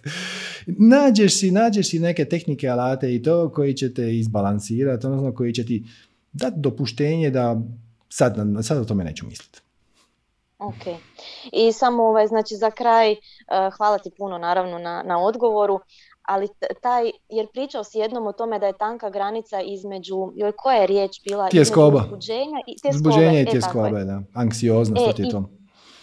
I, I tu sad ne znam kako da odredim, da li je stvarno meni, da li sam stvarno uzbuđena oko nečega kao pa je to dobro i čisto uzbuđenje koje je ok, ili vežem tu neku tjeskobu koja možda u sebi ima neko očekivanje, pa sam ja se sad srce uzlupalo jer ja već vidim šta, koje će to rezultate dati ili neće, jel, ili kako će to sve skupa izgledat. Zapravo to kad mi, kažem ti, najviše to na srcu nekako osjetim onako ko, ko kad si ono, ono uzbuđenje, pa te adrenalin, pa ti srce krene, krene lupat. Zapravo da li je to nešto, nešto ajmo reći, loše i... Da, nekakva tvoja smjernica, šta ja znam, ne znam ni kako da formuliram pitanje, da, da li radim nešto krivo, jel? Ne, što imam ne. Takvu, takav osjećaj. Možda samo previše analiziraš. Znači, okay. po, poanta je da nemaš prepreke oko poduzimanja akcije. Hoće li se, uh-huh. znači, hoćeš li razlikovati jeskobu ili uzbuđenje? Hoćeš. Uh, ako malo samo staneš, shvatit ćeš da ti je to dosta bjelodano. Da, e. Međutim, čak i kad je uzbuđenje, može se potkrast neko zrnce tjeskobe. Znači, na mene povremeno, pogotovo kad ono, dvadeset minuta prije satsanga, mi padne na pamet, a šta ako nestane struje? A šta ako mi pukne internet? A gle, kako bi ti rekao, a onda će puknut. A onda, ne, onda nemam pomisli, ne, ne mogu ništa po tom pitanju napraviti. Ako nestane sad struje ovdje, ja tu ne mogu ništa napraviti. I onda primijetim da se pojavlja neka tjeskoba i onda poslušam misa, znači malo se distanciraš od misli i kažeš, no, ok, kakve se misli vrte? Aha, mene je frka da će nestati struje. Akle, ako nestane, nestane. I bitno je samo da te to ne spriječi da poduzmeš akciju. Jer čak i ako ulaziš u neku akciju sa nekom blagom tjeskobom, šta kao načelno ne bih htjela, kroz akciju će se ona otopiti. Mm. Ne, ne, bitno je samo da te to ne paralizira. A sad ono suptilno gledat je li ovo osamdeset posto uzbuđenje i dvadeset posto tjeskobe ili devedeset dva posto uzbuđenje i osam posto tjeskobe, nije previše korisno. Možeš se na to onako osvrnut, onako malo to pogledati i otpustiti na trenutak i pitati se, ok, kad ja ne bi imala tu tjeskobu oko toga, da li bi ja bilo šta drugačije napravila? Ako je odgovor ne, onda samo nastaviš, slijedi svoju strast. Ako je to neki mali trn, um, dakle, šta je, šta je poanta? Ne, ne znam, hoće li, ova, hoće li ova parabola biti jasna. Kad imaš traktor, imaš veliku spravu koja ima motor na dizel, traktor je napravljen da vozi i po blatu, i po kamenjaru, i po cesti, i on je nezaustavljiv, ali vozi sporo. Većina nas kad, krela, kad kreće u proces manifestiranja, svjesnog oblikovanja svoje realnosti, slijeđenja svoje strasti, smo ko traktor. Znači, teško ga je pokrenut, ide sporo, ali u stanju je pregaziti bilo kakav kamenjar. Međutim, kako počneš čistiti prvo svoje najveće blokade, pa one sitnije, pa sitnije. Zrnce prašine koje ne smeta traktoru, ni na koji način. Sportskom autu smeta. Znači, sportski auti su ugođeni skroz drugačije. Tako da u početku možeš trpiti e, i neke manje blokade i neke manje tjeskobe, zato što i onako ideš sporo i te, ta, ta prašina, ta, ta blato koje pada po tvom motoru nije, nije strašan problem. Traktor i dalje ide. Možeš ga onako proliti sa stajskim gnjojivom ako hoćeš. E, međutim, kako se zalaufavamo uh, i kako rješavamo veliko kamenje, pa malo manje kamenje koje nas koči, pa manje manje, dođeš do toga da ti kamenčić smeta. Jer u jednom sportskom Ferrariju ili Lamborghiniju jedan kamenčić na krivo mjesto izazove debakl. e, ali zato ide jako brzo. Traktoru ne. E, tako da, kako proces ide, tako kamenčići koji prije nisi ih ni primjećivala, odjedanput postanu najveći. Šta ti hoću reći? Ako u sebi nosiš neku malu tjeskobu, strah, nešto što te ometa da to bude čisto uzbuđenje, prvo pitanje je da li te ono ometa u tome da poduzimaš akciju. Ako nastaviš poduzimat akciju, čistit ćeš, uvijek čistiš ono što ti trenutno smeta. U jednom trenutku će taj kamenčić kojeg pred dvije godine nisi ni primjećivala postati najveći mogući, onda ćeš ga adresirati. Znači, kreacija je dovoljno inteligentna da ti prvo da najveće prepreke, pa onda manje, pa manje, pa manje, pa manje, pa manje, pa manje. I svaki put kad e, ideš na manju mjeru, tvoj motor postaje brži i efikasniji. I da, istina je, posljedično, sitnije zrnce ga može izbaciti. Ali nema veze, jer onda ga samo uočiš, i kažeš, oho, ovo zrnce prašine koje mi do sad nije smetalo, sad je odjednom postalo prepreka. To je fantastično. To znači da sam riješio ova veća. I onda se prepustiš njemu. U jednom trenutku počneš adresirati ono mikroskopska zrnca prašine, vjerojatno ne u ovom životu, ali nema, nema veze. to, to je ideja. Da, da rješavaš ono što te spriječava da poduzmeš akciju. Savršena usporedba. apsolutno mi je jasno i mislim da si jednom prilikom i pričao tako nešto slično, da kad kreneš slijediti svoju strast, one neke stare, najveći problemi kao nestanu, ali krenu se javljati nekakvi manji i primijetila sam to i sama, tako da hvala ti još jednom od srca, da. Evo neću dalje zadržavati, dobila sam svoje materijale i sad ću preslušavati dok i to ne sjedne. E, hvala ti još jednom što dijelimo realnost i čujemo se, vidimo se. Hvala tebi, svako dobro, namaste. Okay. E, inače, ovdje na chatu je netko, uh, netko je dao link na srpsku verziju ove knjige, Untethered Soul, koja ima puno bolji prijevod od ove hrvatske, Nesputana duša.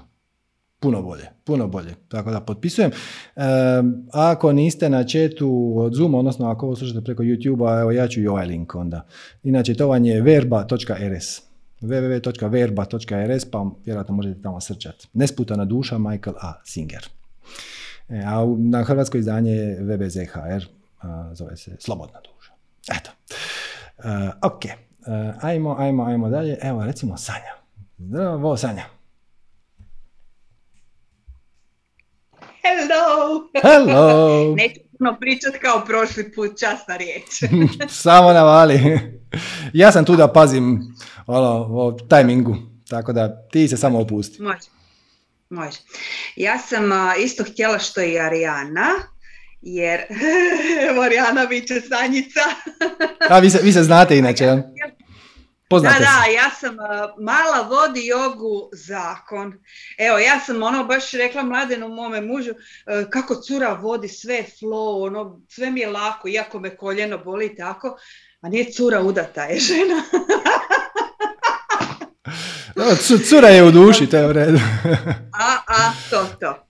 E, isto sam htjela to što i ona, jer sam ja u... Ovo što je u ovo vrijeme ovih događaja i ovih scenarija, znači ja sam došla do toga da jednostavno se nigdje ne vidim raditi osim onoga što me duša vuče. Aha, super. E, i ja sad, da, bilo je i pitanje, upita, ali ja se na to ne palim. Kao, kako možeš, šta kako mogu, pa i onako sam sezonski radila.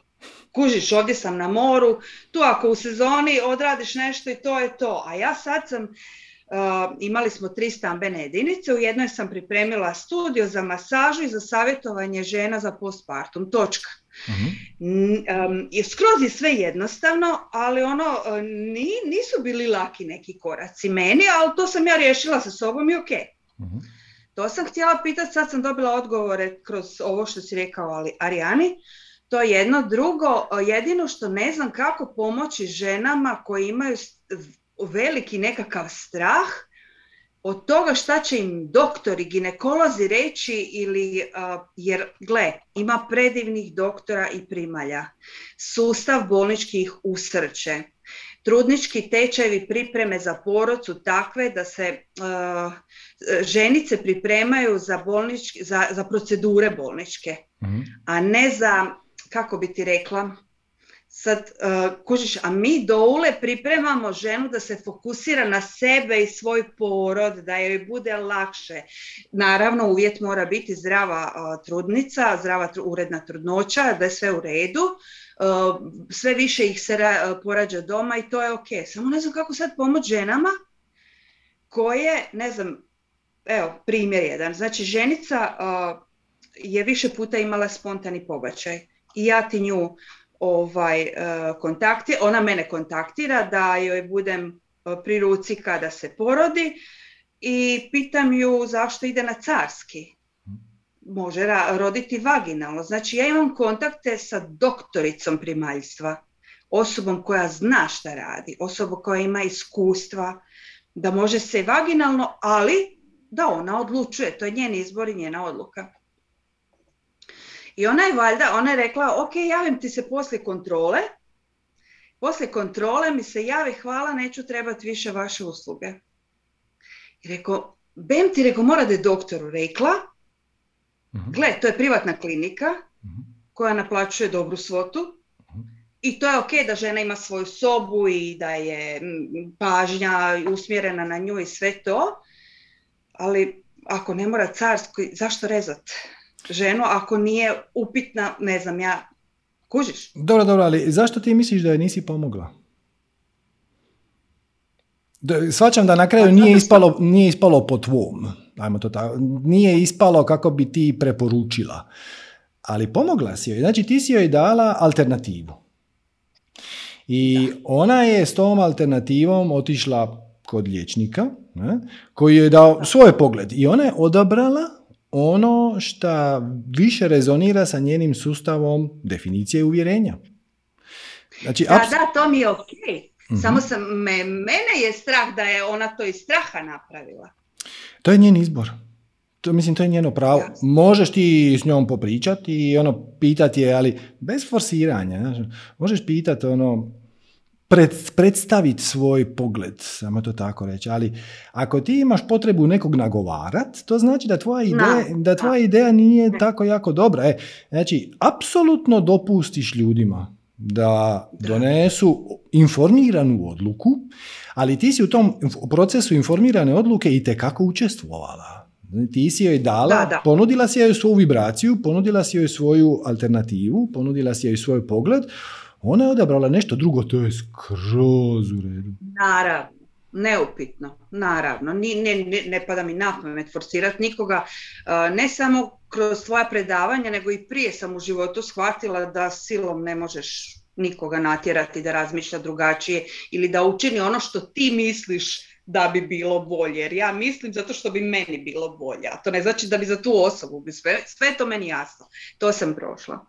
Da, dobro, to si u pravu, da, ja ne mogu, ovaj, mm, ona je svoje izabrala. Da, važno je dati informaciju i educirati osobu koliko je to u mojoj, da, to si u pravu, ok, rješeno. Sad sam dobila ideju kako to sprovesti sa ostalim ženama, super. Mm-hmm. Drugo pitanje, ja sam ti, mislim, dva put poslala mail, nisi mi odgovorio, rekao si da sve čitaš, ali da nemaš vremena odgovarati, to je ok.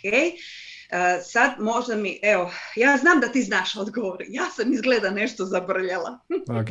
uh, uh, znači, ti si rekao ono, uh, koliko je jednostavno, izbrojiš do deset i kažeš hoću kući. Mm. Ti si meni bacio bubu u uho i ja sam o tome od tada intenzivno razmišljala. Mm. I onda te ulovio strah, sjećam se tog maila. To. Dakle, znači, ja sam se sinoć bojala zaspati i slušam tvoju sad priču vezano za zmije. Ovaj, reku, koja, šta, šta ja sad trebam napraviti da se ja ne bojim zaspati? Dobro, dobro, ali čekaj samo čas, ja tu vidim čudnu dvojnost. Znači, z- samo da damo uvod ljudima, mislim da nisu svi shvatili. E, jer to je bilo... Ne, oni, to je bilo u Satsangu sac, Plus. Na Satsangu Plus, tako je. Dakle, neko je postavio pitanje, nisam siguran da ste bila ti ili neko drugi, ovaj, kao, meni je dosta ovog života, ja tu ne pripadam, e, K- kako da se riješim. Sam ja, ne. Nije okay. dosta života. Nije, nije važno, nije važno. E, znači, ako je doista iz tvoj spirit, ako si ti gotov sa ovim životom, ako iz spiritualne perspektive ti više nemaš šta ovdje naučiti i nemaš šta ponuditi i to je to. Ti si ispunio svoju svrhu i smisao inkarnacije e, i sad je vrijeme da ideš dalje. Sve šta treba napraviti, posve je dovoljno da legneš na krevet i kažeš, ok, ja sam gotov sa ovim životom, želim ići kući. I izbrojiš do deset i ako dođeš do deset, znači da nisi. Ok, to je bio uvod. E sad, ti kažeš da tebe to jako zainteresiralo i da si se ti s time počela igrati. Zašto točno? Zato što misliš da si gotova sa ovim životom? Ne mislim. Da, da, da, da. Ok, ok. Ali onda, mislim da si mi napisala uh, u mailu da se onda nešto te počelo vući i onda, si, onda se pojavio strah. Tako. Ja sam zaspala. Aha, dobro. Ja inače u životu imam uh, nerijetko vrlo intenzivne snove. Mm-hmm. Ja sam čitala puno o tome, ali nije mi ni jedan odgovor što su snovi i, i kako to uopće nije mi sjelo. Bilo je par spomena, mislim da je jedna gospođa tebe pitala za te neke lucidne snove, za tu neku paralizu sna, za nešto. Nije mi se ništa zakačilo za uho. Mm-hmm. Ne znam zašto, ne znam, evo, ne, ne znam to objasniti. Ali, uh, eto, preksinoć sam sanjala taj san ja ti imam ovako kuća, dvorište, ograda, maslinik. Kao ja idem iz tog maslinika kući svojom stazom, Mladen je napravio onako stazu od kamenja, ja idem i odjednom osjetim da je neko iza mene. Ja se okrenem, vidim zid. Mm-hmm. Ja nikad u životu nisam koristila riječ mrš. Nikad. Nikome. I ja kažem tom zidu mrš tri puta. I se, sama sebi se čudim otkud to izgovaram. Idem u kapiju, u, u dvorište, zid ispred mene. Ja sam sad okružena zidovima i ja podignem glavu, vidim prekrasno nebo, puno zvijezda. Ja kažem, evo uzmim, aj.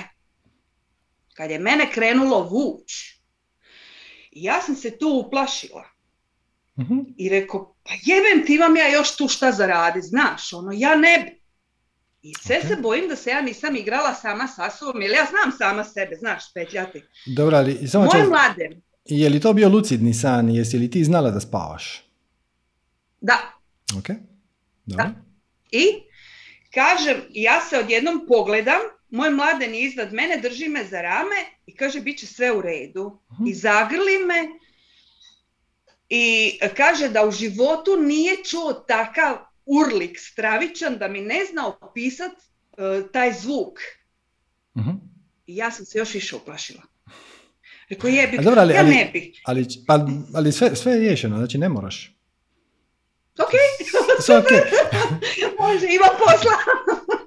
E, pa ima planove. Znači, prvo, um, ja, ja nisam previše specijalist za snove, to možeš više pitati. Sanja. I Ines i Sanja, čak i Ines, Ines ima, znači jednako se intenzivno bave snovima, ali Ines ima malo duže iskustvo, malo, malo je to počela ranije raditi, tako da, ali Sanja će te znati uputiti. E, ali ja ću ti dati jedan pogled i samo malo redefiniramo stvari iz ove jogijske i indijske perspektive. Znači, mi ovdje u našoj zapadnoj civilizaciji, mi smatramo da je ovo naše budno stanje, ovo naše iskustvo života, Uh, koje imamo sad, ti i ja, da je najstvar... Smatrala sam do tebe. E, ok, da je to najstvarnije, da je to najrealnije stanje. I onda kad idemo spavat, kad imamo neke snove, to je već iz zapadnjačke perspektive neki oblik halucinacije. Znači, tu se sad miješa neka posvijest i nesvjesno, i, ali zapravo to se sve proizvodi u umu i... To je samo, eto, refleksija nekih tvojih unutrašnjih stanja i tako dalje. I onda kad smo u snu bez snova, mi zapravo smatramo da je to potpuna nesvijest. Mi to zovemo nesvijest. I često ćeš čuti ljude, bio sam toliko umoran, e, došao sam doma i pao sam u nesvijest.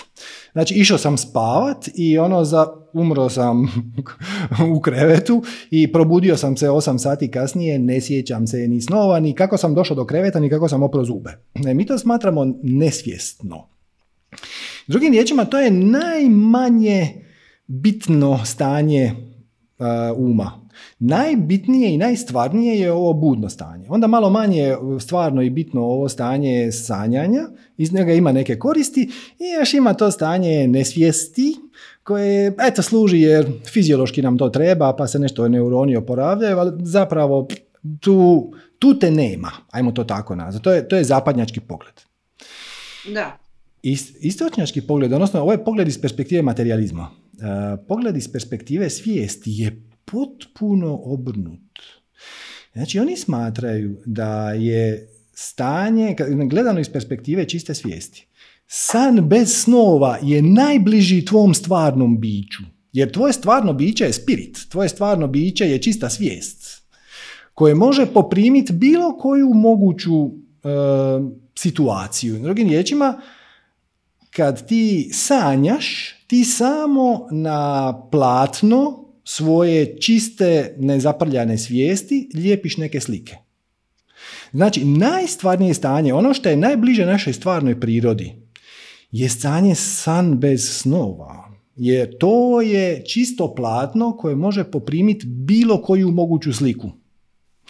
Već kad uđeš u san, već si na tu čistu svijest dodao neke elemente.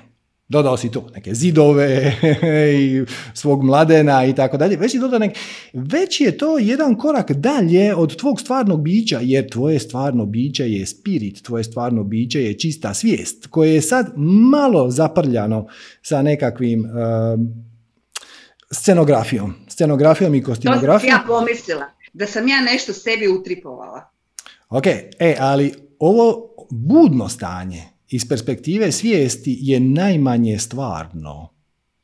Zato što uneseš u njega brdo ograničenja. U snovima manje. Znači, mi kad sanjamo, uglavnom sanjamo stvari koje se srećemo u životu. Znači, uglavnom sanjamo druge ljude, druge životinje, u neke kuće, neke stanove. Nije rijetko kad ili, ili ikad sanjaš život na drugom planetu koji je potpuno drugačiji. Znači, to je nekako okvir, ali istovremeno mi u snu možemo i letiti i teleportirati se sa mjesta na mjesto i vidjeti vidjet ljude koji već odavno nisu živi i tako dalje. Znači, to, tu su već, već je malo, malo je kalup stisnut, ali ne sasvim. A u našem budnom stanju je kalup stisnut potpuno. Mi smo robovi naših osjetila, onoga što vidimo, onoga što čujemo, ono što dodiramo, što pomišljamo, što nam je drugi rekao i tako dalje. Tako da zapravo iz te perspektive čiste svijesti koju, koju mi ovdje zagovaramo, odnosno koje, ona počinje sa pitanjem tko sam ja. I onda kad shvatiš da ti nisi ova osoba od krvi i mesa, nego si ti promatrač. Znači da si ti svijest koja ima iskustvo bića koja je od krvi i mesa i ima sva negativna uvjerenja, bla, bla, bla, i tako dalje, sve to skupa. E kad gledaš iz te perspektive, e, onda snovi su zapravo način da se um malo otkači. Znači, tvoj, tvoj realnost, ova budna realnost koja te čvrsto drži dok si u budnom stanju, malo popusti stisak. I onda možeš putovati ne tijelom, ali svojim umom, svom sviješću, možeš malo putovati u paralelne dimenzije i u paralelne realnosti. To, to da. Me zanima, to. Pa počni se time baviti. E, nije ti to moja specijalnost. Ja, ja, ja ti spavanje koristim za odmor. I jednostavno postoje ljudi koji se time bave i to na razne načine, koji tumače snove, koji uh, se treniraju da lucidno sanjaju, koji se treniraju, ima, ima i par nivoa iznad lucidnog sanjanja, gdje ti možeš doslovno putovati u paralelne realnosti i to sve skupa, ali kažem ti, to ti nisam ja. Ovaj, pitaj Sanju Ines, Uh, ili evo neko je, na, Davorka je napisala na četu upiši strast. Piši strast, da, da, upiši da, strast. Da, da. Okay. Okay, da, ja sam sanjala neke snove koji su mi se, ali bukvalno u roku par mjeseci ostvarili, tipa rođenje moje kćeri prve. Udala sam se mlada i ovaj, sam se, znaš ono, joj, udala si se na, u bogato selo, u bogatu familiju, trebaš roditi. Znači, mm. tad sam bila stvarno jako mlada, nisam imala pojma ništa, ali sam imala te neke osjećaje uh, da ne, jednostavno znaš neke stvari da će se dogoditi. Moja baka me zvala zlogu, zlogukom pticom, mm. jer sam znala kad će neko umrijeti. Mm. Nevjerojatna stvar, sam znala, ne znam.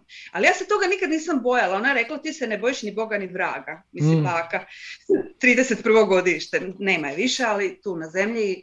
Ali dobro, i sad, ja sam tu noć mislila, Bože, kako bi volila stvarno da imam bebu. I sanjam san da su se otvorila nebesa, da su sišla neke ljestve, da trče kao anđeli, ali nemaju krila. Mm-hmm. I trče gore, dolje, gore, dolje, priđe jedan lik i kaže on meni, ne brini, rodit ćeš djevojčicu, imat će plavu kosu i plave, krupne oči, boje mora. I ono, ja zapamtim, djevojčica, plave oči. Moja Nataša je takva. Da, da, moja da. prva curica. Znači, naš... Znači, naš... neki snovi imam koji su se ispunili, bukvalno. Dakle, nisu se oni ispunili, nego si ti pričala sa svojim spiritualnim vodičima, sa svojim višim ja. Da, da, da. Jer, znači, puno ljudi ovdje dođe na satsang i onda...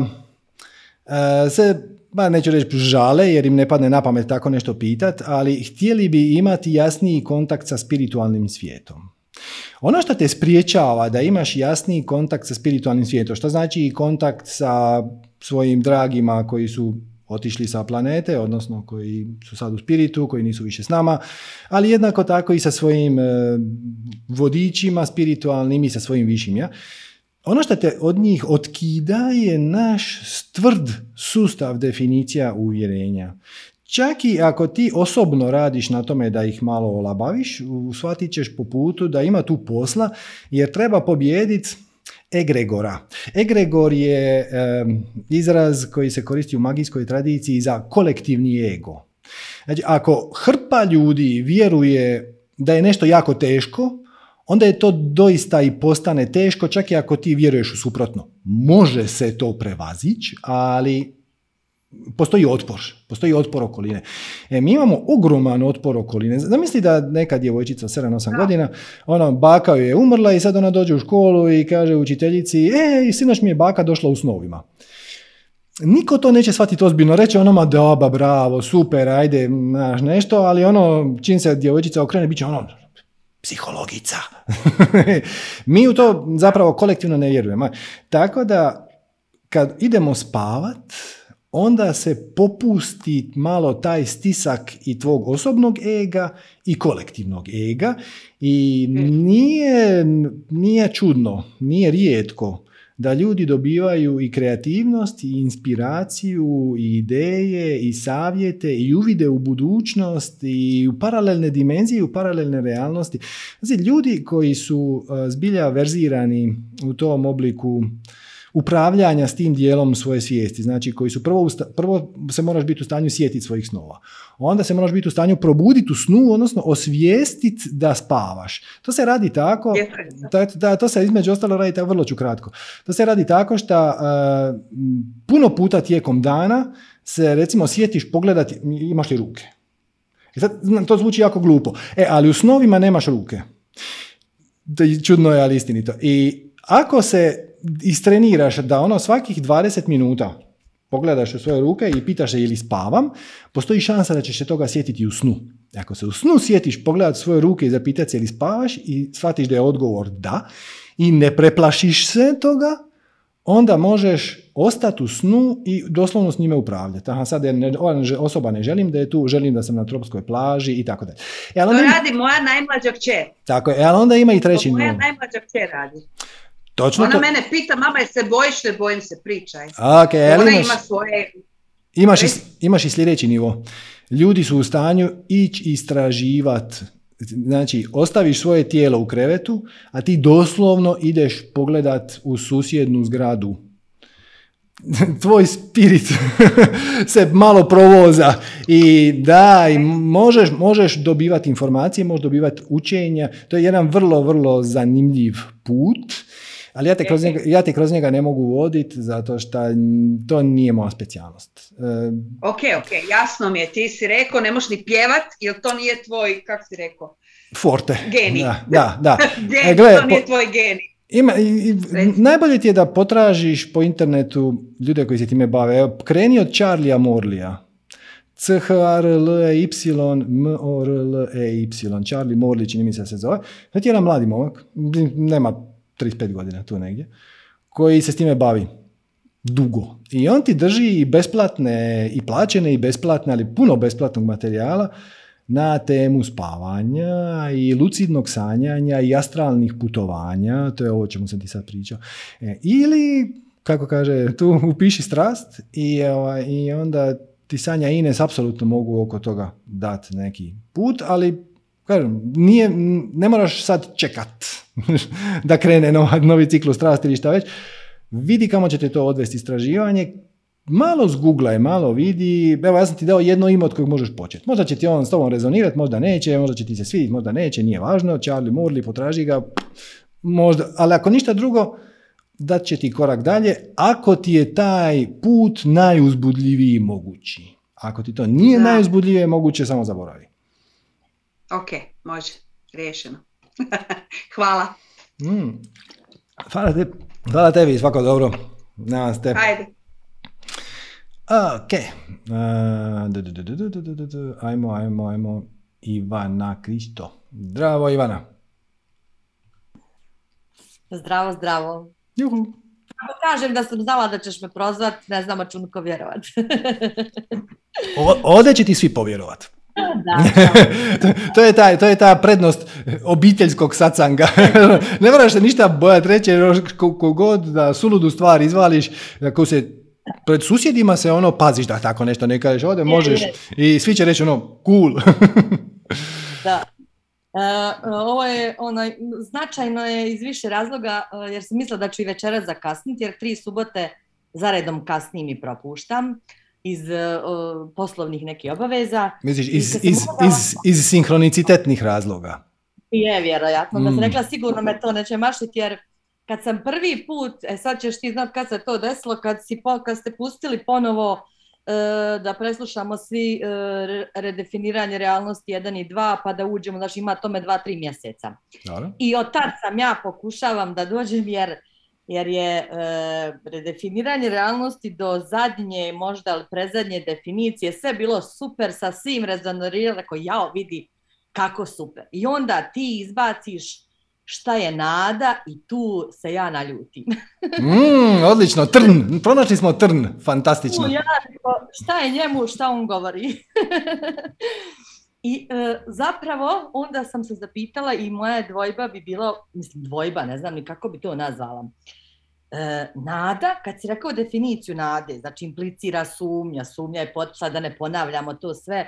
E, otprilike je tako nekako bilo da je nada u stvari mm-hmm. nešto što implicira sumnja, sumnja je potpuno vjerenje da ono u nešto što želiš, odnosno ili otvorena stražnja vrata za neuspjeh, bla, bla, bla, bla, bla. I sad sve sam ja to, znači to sam vratila na repeat da ponovim tu rečenicu, da je zapamtim ne znam koliko puta, jer mi nikako ne, ne, ne mogu je, ništa je ne mogu, niti je shvatiti, niti je razumiti, niti je prihvatiti, apsolutno ništa. Zašto? Onda mi se vamo između, u međuvremenu se pojavi ljestvica vrijednosti emocionalnih mm. i znam da tamo imamo istu neku nadu, sad se ja uvijek bojim koja je to nada tamo. Otkud nema, nada tamo? N- nema nade u ljestvici svijesti, samo čas da je stavim. A, recimo ono u vodiču kroz demo pozitivnoj spirali, recimo ima je s nekim, našla sam je, zaista al, jesam, al, to čeka... me malo zboglo. Nema, evo, evo, ti, evo ti mapa svijesti, znači sram, krivnja, apatija, tuga, strah, želja, bijes, ponos, hrabrost, neutralnost, spremnost, prihvaćanje, nema ti nade.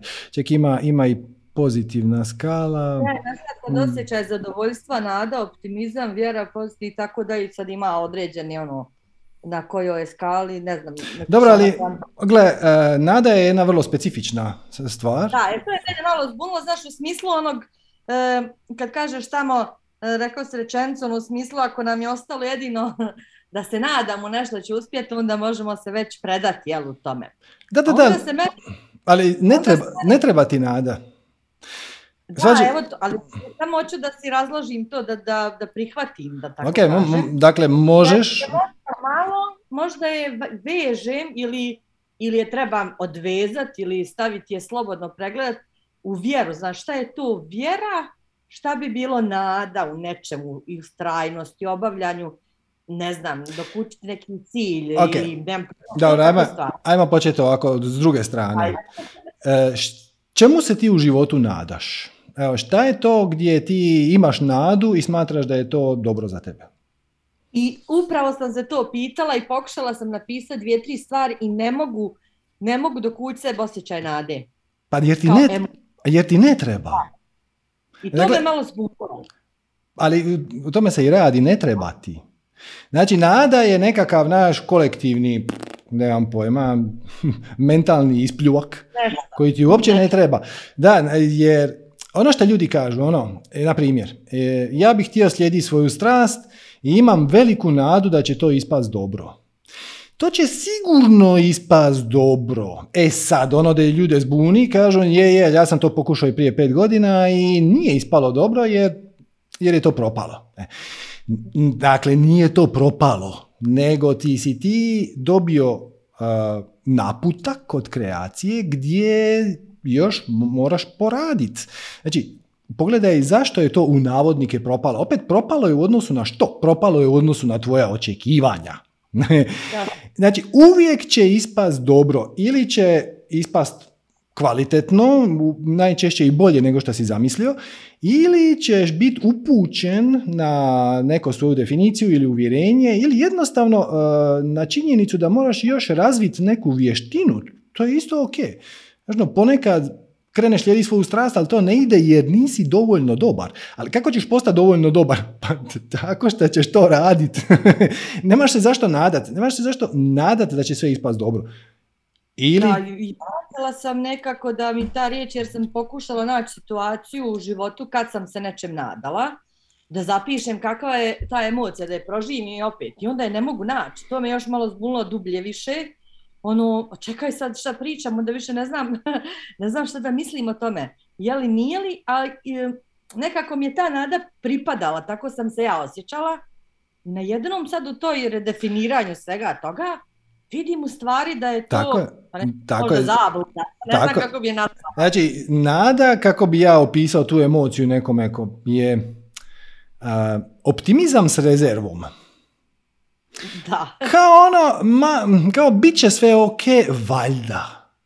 Znači, i ona u sebi nosi dvije oprečne vibracije. Nosi pozitivnu vibraciju, ono idem raditi i to će i bit će nešto dobro iz toga, ali istovremeno moramo tu biti malo oprezni da nas to ne bi povrijedilo na neki način. Znači, drugim riječima, kad uočiš da se nadaš, onda zadržiš ovaj pozitivni dio skale, znači ok, to treba napraviti, ali zašto ja negdje u dubini duše sumnjam? Šta je to što to čini nadom, a ne veseljem? E, taj strah da to neće ispast dobro, da ćeš biti povrijeđen, to je zapravo trn kojeg ti onda njeguješ sa nadom, umjesto da ga izvadiš. I kažeš, gledaš, sigurno će ispast dobro. Ako ispadne loše, u navodnike loše, to znači da samo da nije ispalo u, u kontekstu mojih očekivanja, kako sam ja očekivao, upotrijebit ću korak četvrti formule koji kaže šta god da si manifestira, pridjeli tome pozitivan predznak i izvučeš pozitivno iskustvo. Znači, ovo što je sad, ja sam zamislio da će to ispast na jedan način, međutim zatvorila su mi se vrata. Kako uzbudljivo. Šta je to unutar mene šta... na čemu bi ja još, možda, možda treba probati drugi put, možda treba drugi način, možda treba još malo unaprijediti proizvod, možda treba drugačiji marketing, možda treba ovo, možda treba ono. To je, to su samo putokazi.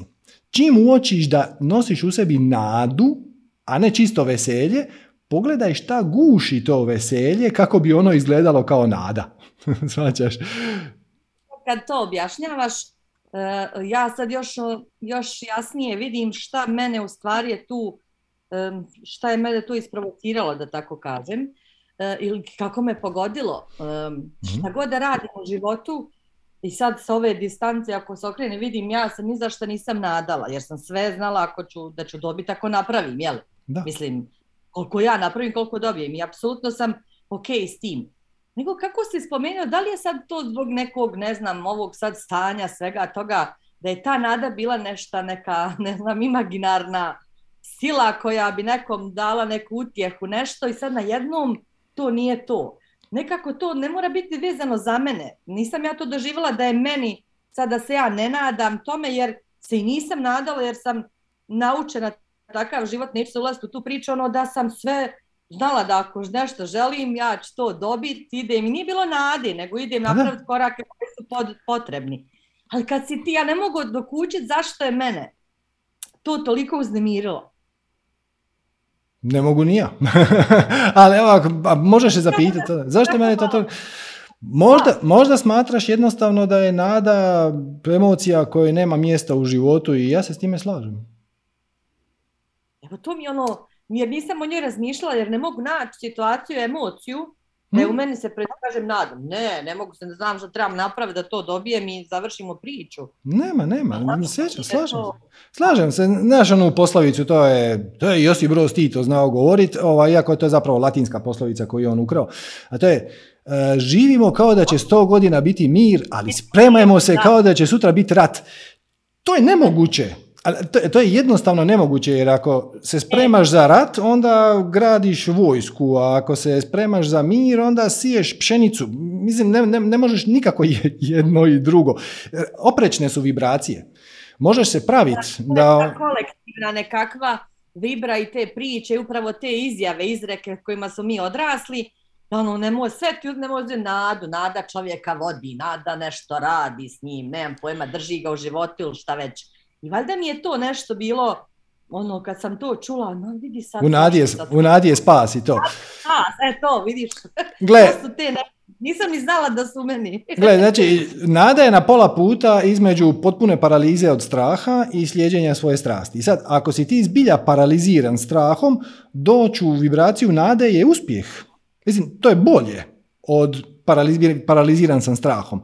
Nego paraliziran sam, ali svejedno ću poduzeti neku akciju u nadi da će to ispast dobro. Ali zapravo to je na pol puta, to je, kako to kažu, Zagorci, ni vrit ni mimo.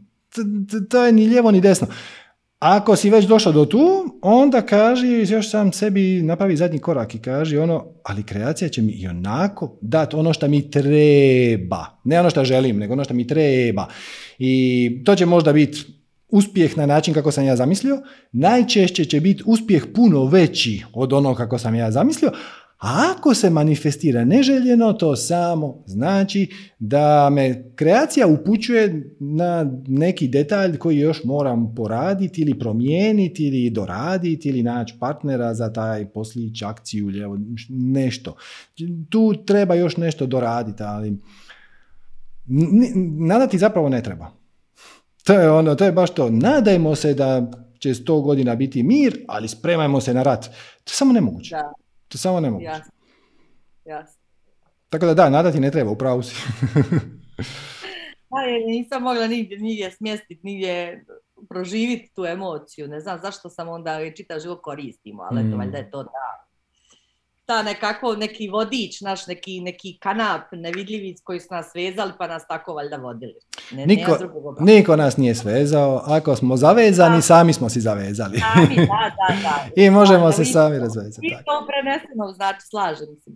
E, došlo mi je na um i drugo pitanje, ali kako mi je došlo, tako sam i odgovorila na njeg, tako da, tako da, hvala. Kako sinhronicitetno, super, hvala da. Tebi. Htjela da pitam i onda sam ok, da, to je to, mislim, gotovo. Da, da, da. Eto. Hvala. Hvala lijepa, namaste. Drži se. Da, to je to, kad digneš svoju vibraciju, makar privremeno, onda ti odjedan put dođu odgovori na, pit, na ostala pitanja. Tako da to je ono što mi često ponavljamo. Nije ovdje poanta satsanga da vam mi damo neke odgovore. Poanta je da vam pomognemo da uspostavite kontakt sa svojim vlastitim višim ja koji će vama dati vaše odgovore. Znači, ne učimo, mi vas učimo zapravo čitati. Ne dajemo vam recepte. I to je nešto što bi, ja sam siguran da će u doglednoj budućnosti biti dio nekakvog školskog ili barem vanškolskog kurikuluma kako pričati sam sa sobom. A ne, ne možeš pričati sam sa sobom, tvoje srce i tvoj um ne mogu pričati dok su zablokirani. Srce je zablokirano strahom, a um je zablokiran projekcijama, lijevo desno. I zapravo od te dvije stvari uvijek je jedna van i jedna unutra. Ideja je da vam srce bude vani, da gledate život kroz srce i koristiš um iznutra kako bi tvoja akcija bila efikasnija, kvalitetnija, tako dalje. Umjesto da um izbaciš van, da prati gdje su opasnosti, a srce braniš. Tu inverziju moramo napraviti. Kako dobiješ tu inverziju? Tako što se prestaneš brinuti. Tako što umjesto da štitiš svoje trnje, da ih um, izvadiš. I to je sve.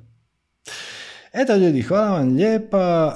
Znači, ne zaboravite, prvo imate u petak Lesser Banishing Ritual of Pentagrams, odnosno osnovni ritual pentagrama, ok, Sanjin, to je dva petka, prvo je petak, pa onaj sljedeći, i u subotu je Satsang Plus, tako da eto, nadam se da se vidimo tamo. Uh, ako vam je ovaj satsang bio koristan, zanimljiv, interesantan, molim ćemo vas da nas podržite donacijom, najljepše zahvaljujemo, na svakoj donaciji smo beskrajno zahvalni, double-u double-u double-u dot manifestiranje dot com kroz donacija, ili jednostavno dođite na Satsang Plus, to je isto ono, oblik podrške, donacije, tako da, eto. Hvala vam lijepa, svako dobro i namaste.